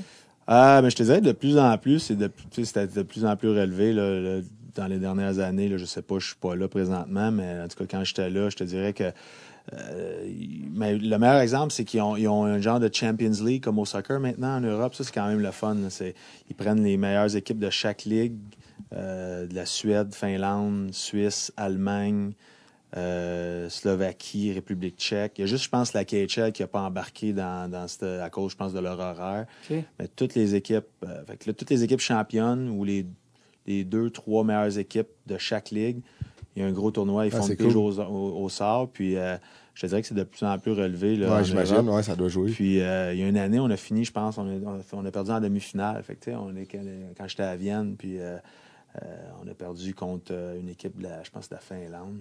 Donc, on était quand même, cap- quand même capable de compétitionner contre les meilleures équipes là, de D'Europe. l'Europe. Je te dirais que la Ligue, il y a la parité, par exemple. Il y a des équipes, les équipes les plus faibles, je te dirais que c'est quand même faible. Ouais. Les bonnes équipes, Ça joue au hockey. là. c'est, tu sais, ils sont capables, comme j'ai dit, de compétitionner avec n'importe quelle équipe là, en Europe. Est-ce qu'il y avait le fameux euh, tu sais, casse, euh, le, le, le, le, le scoreur, meilleur scoreur de l'équipe, il en était en Suisse. ouais. En- Suisse. C'est juste en Suisse? En Suisse, ils l'ont. Euh, il y a quelques équipes. Il y a quelques équipes. En Suisse, c'était des flammes. Là, puis Ouais. t'avais le chandail avec des flammes aussi. Ah ouais, Mais moi, tu sais, quand j'arrivais dans le coin puis je voyais des flammes, ben, tu le frappais là. je venais plus, je venais, je venais encore plus méchant. des flammes. Ouais, les flammes, c'est toi le premier compteur. C'est. Mais souvent, qu'est-ce qui arrive, c'est que c'est tout le temps de l'importer de l'autre côté. Puis, Ouais. euh, la plupart du temps, le premier compteur, c'était. souvent, on se connaissait. Ouais, là, ouais, Mais J'adore que tu as un accent québécois pour tous tes mots, sauf flamme. Tu dis vraiment flamme. les flammes. Les flammes. ça. Les gens, dit souvent des flammes. Les Ah, flammes. là, c'est ils comme- mettent c'est comme des un chapeau sur le des- A, là, les flammes. flammes. C'est drôle parce que tu es revenu de Vienne, tu as pris une saison sabbatique, Ouais. mais ça te manquait trop? Tu es revenu dans le Ben, non, mais j'ai été opéré. J'ai eu euh, la même opération que Tiger Woods a eu dernièrement. là. J'ai eu une fusion. Ils ont fusionné deux de mes vertèbres dans mon cou. Ah ouais.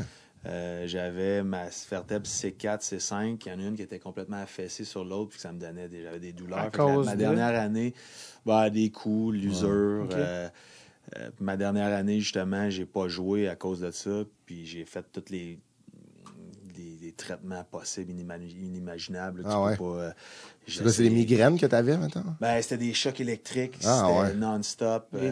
C'était Ah, vraiment, ah non, c'était vraiment pas agréable. Ouais. Puis euh, finalement, après avoir tout fait les, les traitements, ça fonctionnait pas. Il a fallu que je me fasse opérer. Ah, euh, C'est une opération que- qui était peurante quand même. ben, quand même, parce que, tu sais, ils m'ont ouvert ici en avant colonne. dans le cou, puis ils viennent euh, ils viennent t'opérer quand même sur la colonne vertébrale, fait qu'il y a quand même un risque Ouais, que, tu te réveilles, puis ouais, Tu bouges plus, exactement. ça. Donc, c'est, tu sais, le risque était quand même minime, mais quand même. Quand même, tu y penses, hein? puis, euh, puis je me souviens, quand je me suis réveillé de l'opération, j'avais depuis ce temps-là, j'ai eu zéro symptôme. là. Ça a Ah, été wow. là, quasiment un miracle.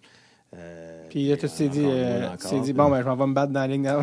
non, ben, ben, je, me suis, ba- je me suis battu une fois en deux ans là, dans la Ligue nord-américaine, donc je me suis pas. Disons que ça a changé beaucoup la ligue. là. Ah ouais, Fait vraiment. comment, ça, mais- comment ça, 119 minutes de punition, puis 104? c'est- Ouais, c'était sûrement une coupe de une coupe de 10 minutes, Ouais. peut-être de- Euh, D'inconduite, euh, D'inconduite pour avoir dit des, mauvaises choses à l'arbitre. Ok. C'est aussi, ils sont quand même, euh, à avoir vu une coupe de, de games cette année euh, de la. Ligue nord-américaine, sont, sont généreux, ces 10. Ouais. Ils les donnent. il y en a. Ça, il compense pour les, l'ancienne garde. Ouais. Ben ouais, c'est ça, mais, mais tu sais, comme, juste, euh, j'étais venu voir un match cette année, mais le fameux match euh, que, Diaby, que, hein. Diaby, Ouais, parce que toi, dans le fond, tu coachais, Jonathan, quand Ouais. c'est arrivé. Ouais. le fameux Toi, match. t'étais coach en chef? Ou... Ouais. Ouais. OK. Ça, c'était à Saint-Jérôme. Ouais. Toi, tu coachais Jonquière. Euh, ouais, exact. C'est quoi ton souvenir de cet événement-là? Ça allait vite, hein? Euh, ouais, vraiment. Puis, tu sais, moi, honnêtement, tout ce qui s'est passé dans les estrades, j'ai pas vu vraiment connaissance Mhm. de ça pendant le match. Toutes les, tout qu'est-ce que j'ai quasiment appris comme le public, Ouais, ouais. euh, à, travers les médias après, qu'est-ce qui est arrivé. Même que Joe Diaby est parti pendant le match Ouais. Parce qu'il est arrivé quelque chose avec sa famille, mais les détails, pendant le match, on ne savait pas. Moi, je coachais mon match. Puis là, mon trainer, il vient me voir, il me dit Hey, Joe est parti. Fini, il est Puis, parti. tu sais, moi, j'ai pas eu le temps pendant le match de commencer à savoir pourquoi. Mhm. J'ai continué à coacher le match. Puis C'est plus après que euh, les propos racistes, haineux, tout ça. Moi, j'ai pas eu vraiment connaissance de ça. euh, Moi, c'était dans mon dos, là. C'était, moi, moi, j'étais T'étais à la game? Ouais, j'étais là. J'étais, T'étais là, toi? J'étais, là. C'est toi qui insultais Ouais, Jonathan? ouais, c'était moi. ok. Moi, là, j'avais préparé tout mon lexique d'insultes. non, non, j'étais, moi, j'étais, j'étais venu avec, justement, on était venu parce que Ouais. Ben, il coachait à tous les mercredis. C'est lui qui faisait la pratique skills avec l'espoir. Fait que nous, on jouait un match contre les conquérants. Puis on s'est dit, on va aller voir Ben coacher, tu sais, toute Ouais, l'équipe ouais. ensemble. C'est un peu comme une activité d'équipe. Puis on était là. Puis euh, moi, ça s'est passé dans mon dos. Puis là, je comprenais rien ce qui se passait. J'avais entendu des, des, des affaires que tu dis pas, là, mettons. Là. Le, le fameux le fameux N-word qu'il faut pas utiliser, il est sorti euh, quand même assez souvent de la bouche d'une personne.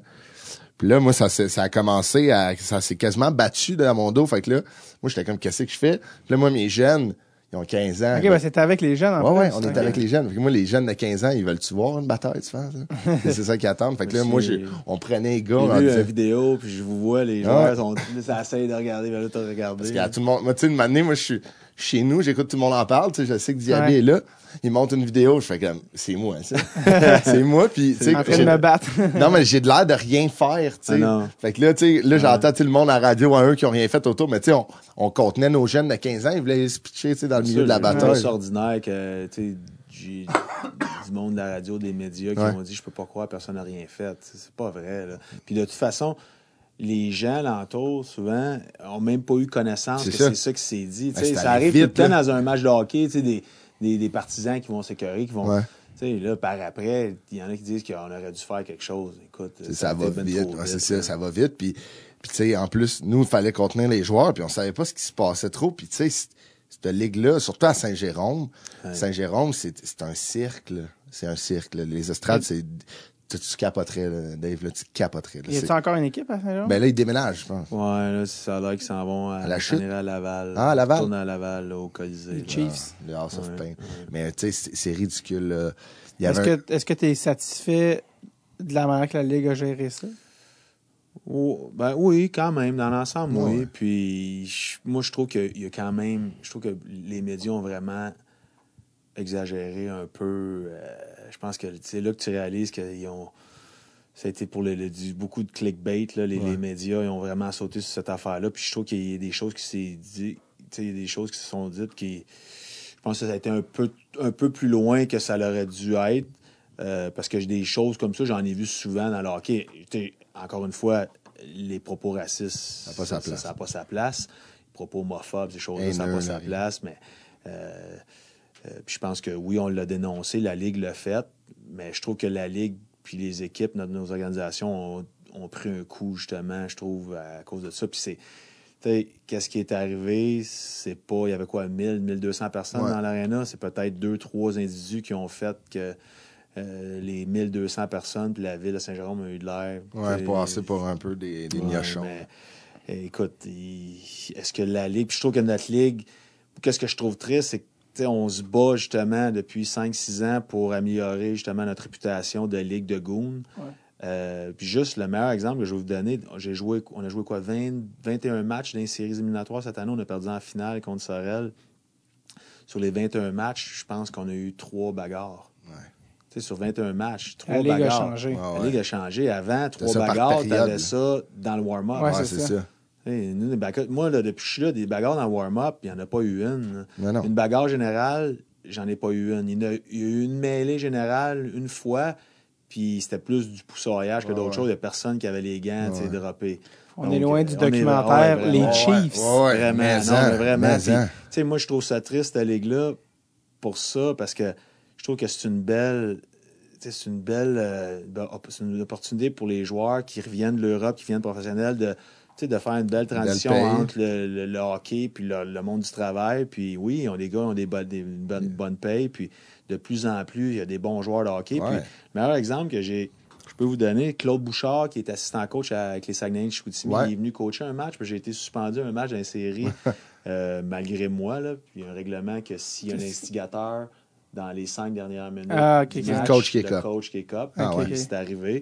Puis c'est moi qui ai copé. Puis gars, c'est ça d'un autre exemple, justement, qui veulent enrayer les bagarres. S'ils ne voulaient pas enrayer les bagarres, Il ce règlement, ne serait pas là. Puis pour revenir à Claude Bouchard, qui est venu coacher, je me souviens, il y a un de nos joueurs qui a demandé Claude, mettons, le demain matin, ton équipe joue contre une équipe junior majeure, qui qui gagne? Là, il est parti à rire en voulant dire que c'est vous autres. là. C'est sûr. Ouais. Fait que, le calibre, 16 ans, c'est on ça. a six équipes. Puis moi, dans mon équipe, il n'y a pas un joueur qui n'a pas joué junior majeur. Ah ouais. Puis le meilleur exemple aussi, c'est que j'ai des joueurs junior majeurs qui viennent faire le camp d'entraînement. T'es Ah ouais. Non, mais le, la- semi-pro, c'est sûr que c'est meilleur que le junior majeur. C'est des, c'est des hommes. des gars, tu sais, Ouais. qui ont, des hommes qui ont, joué, qui ont joué pro Puis euh, Ouais. euh, en Amérique du Nord ou en Europe. Ouais. Il y, en a qui me disaient que des bonnes équipes de la nord-américaine, s'ils s'entraînaient pour compétitionner avec des équipes de la East Coast. Fait que c'est sûr pour moi Ouais, c'est sûr. que, que c'est meilleur que des équipes. je regarde les équipes en Europe aussi. Là, si, comme tu dis, si on s'entraîne régulièrement, là, capable de compétitionner des équipes européennes qui ont 7, 8, 10 000 personnes dans les arénas. Ouais, c'est ça, puis ça Puis roule. nous autres ici, on a tu sais une aussi- réputation de ligue de garage. Ouais. Mais, encore une fois, qu'est-ce qui arrive, c'est que ceux qui ont vu le produit, il y a 10, 15, 20 ans, Ouais, ouais. C'est la même veulent- image. Ben, c'est ça, puis ils veulent pas, pas- veulent pas revenir. Ouais. Puis Mhm. ceux qui étaient là, qui aimaient le produit là, dans ces années-là, aujourd'hui, ils n'aiment plus le produit. Ouais. Parce qu'il n'y a plus de violence, C'est ça, il n'y a plus c'est de ça. bagarre, il n'y a plus de sang. Ça, ça a dilué, tu Fait que c'est difficile, là, cette, ligue-là. C'est pour ça que je te dis, c'est, on, Pris entre on l'arbre et tient vraiment, vraiment sur un fil, puis c'est assez fragile encore, là, Mais- tu sais, pour, euh, pour un futur. Mais tu sais, surtout toi, dans ton équipe, là, il y avait des gars que, que tu me disais, tu sais, t'as coaché euh, Jonathan Parisien. Ouais. Lui, tu sais, le gars, c'est un pompier, là, Ouais. profession. Euh, il peut les pas. joueurs nord-américains ont, Véropol. ont généralement un autre Ouais, c'est emploi. ça. Tu sais, Ah, Véropol, il, part, il travaille en droit, je pense. Ouais, il travaille en droit pour euh, les, François, les non? Amérindiens. Frank? Francis? Ouais, Francis Véropol. J'ai, euh, deux, deux profs, deux professeurs à Ouais, l'école. besoin j'ai un face, joueur là. qui joue, qui travaille à Ottawa, il, est- il travaille au gouvernement. Euh, je ne sais pas exactement qu'est-ce qu'il fait. J'ai, j'ai, j'ai T'as pas. un rapper. Moi, j'ai pas. ouais, j'ai, j'ai un rapper, mais à part ça, là, j'ai, deux gars qui ont une business. Et, Ouais, ils ont besoin de leur face. Les, les joueurs, Ah ouais, ils sont tous. Dans euh, les épisodes que j'avais fait euh, avant que de commencer le podcast officiellement, j'avais fait des épisodes pilotes il y a trois ans pour tester la chose. Ouais. Je pense un des premiers, non, c'était peut-être pas le premier, mais en tout cas dans les premiers que j'ai reçus, que j'ai jamais diffusé, c'était Sacha Pokorlak. ok, Puis ouais. Sacha, Ouais. qui est un choix pour un rôle de la Ligue nationale, euh, il travaille, euh, pas pour la, en tout cas, c'est pas là-bas, il travaille en Ouais. finance, en tout cas. Ouais, t'es en Ok. Il finance. travaille en finance du 50 heures semaine, puis il Ouais. prend l'autobus, puis il s'en va à sa game, tu sais. euh, Ah ouais. c'est- Exactement. c'est- Il joue à Saint-Jérôme, lui. Ben oui, c'est cette ça. année, Ouais, ouais. c'est vrai, j'ai Fait vu. bref. Les gars, ça fait plus que deux heures qu'on jase. T'es sérieux? Ouais. C'est incroyable. Ça va vite, hein? Genre, à chaque fois que je finis, je demande souvent aux gars combien de temps ça fait qu'on passe. Ben, je sais pas, 45 minutes, une heure. Le deux. Ah, moi, Ah j'aurais ouais, dit une heure pour vrai. Ouais. Ah, moi, je viens de- je viens de- Pour regarder ma montre. Je viens de voir le temps, ouais, vite, ça a 2h04, aucun bon wow. sens. Euh, merci vraiment d'être passé au podcast. Ouais, ça m'a fait je, plaisir, Je vais le dire comme il faut, Benoît Graton. Yes. S'il y en a qui veulent, euh, parce que je sais que c'est aussi du one-on-one au côté skills. Ouais, ouais, Euh, ouais. S'il y en a qui sont intéressés à tes services, comment ça marche? Ben, juste, euh, vous pouvez me rejoindre sur Facebook, dans le fond, Benoît Graton, puis juste me m'envoyer un message, puis euh, euh, on Ça peut partir de là. Exact. Yes, Chris Dupe, t'as des shows qui s'en viennent, mon chum? Ouais, ça roule. Mais là, on est. euh, c'est temps de te plugger. Le sens que là, ça, ça va passer après l'été. Tu fais des choses ou fesses quand même? Ouais, je fais la première partie Alexandre Bizarion. OK. Parce que vu que ça va passer dans l'année prochaine, euh, tu vas avoir des soirées, des shows qui vont Ouais, on continue, on continue à Sainte-Marthe tous les, jeudis, les derniers jeudis du mois à l'usine à Sainte-Marthe sur le lac. Dernier jeudi chaque mois. Ouais, exact. Puis Quelle heure? C'est à 20h, puis euh, c'est gratuit en plus. Quoi? C'est gratuit.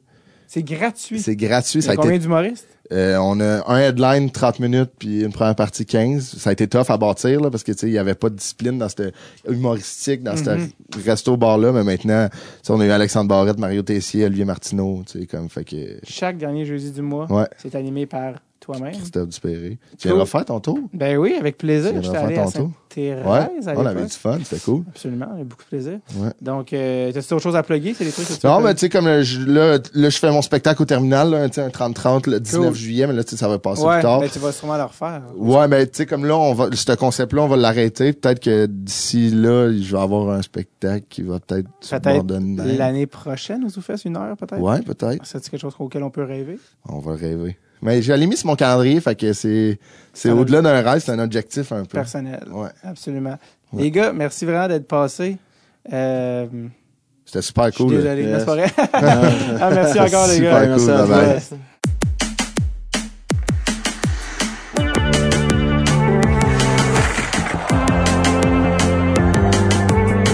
Un énorme merci à Benoît Graton, Graton, pas Gagnon, Graton et Chris Dupéré d'être passé au podcast. Ça a été fort plaisant. Très hâte d'avoir de vos nouvelles concernant les suggestions du pro, suggestions du Pro Shop culturel comme The Game. J'ai hâte de savoir comment vous avez aimé. Si vous voulez plus de Dread sur le Tape, ben c'est très simple. Il y a déjà deux épisodes de plus supplémentaires disponibles en ce moment sur notre Patreon. Des épisodes futurs. Donc, allez écouter ça. Patreon.com slash Tape. Sinon, bonne semaine!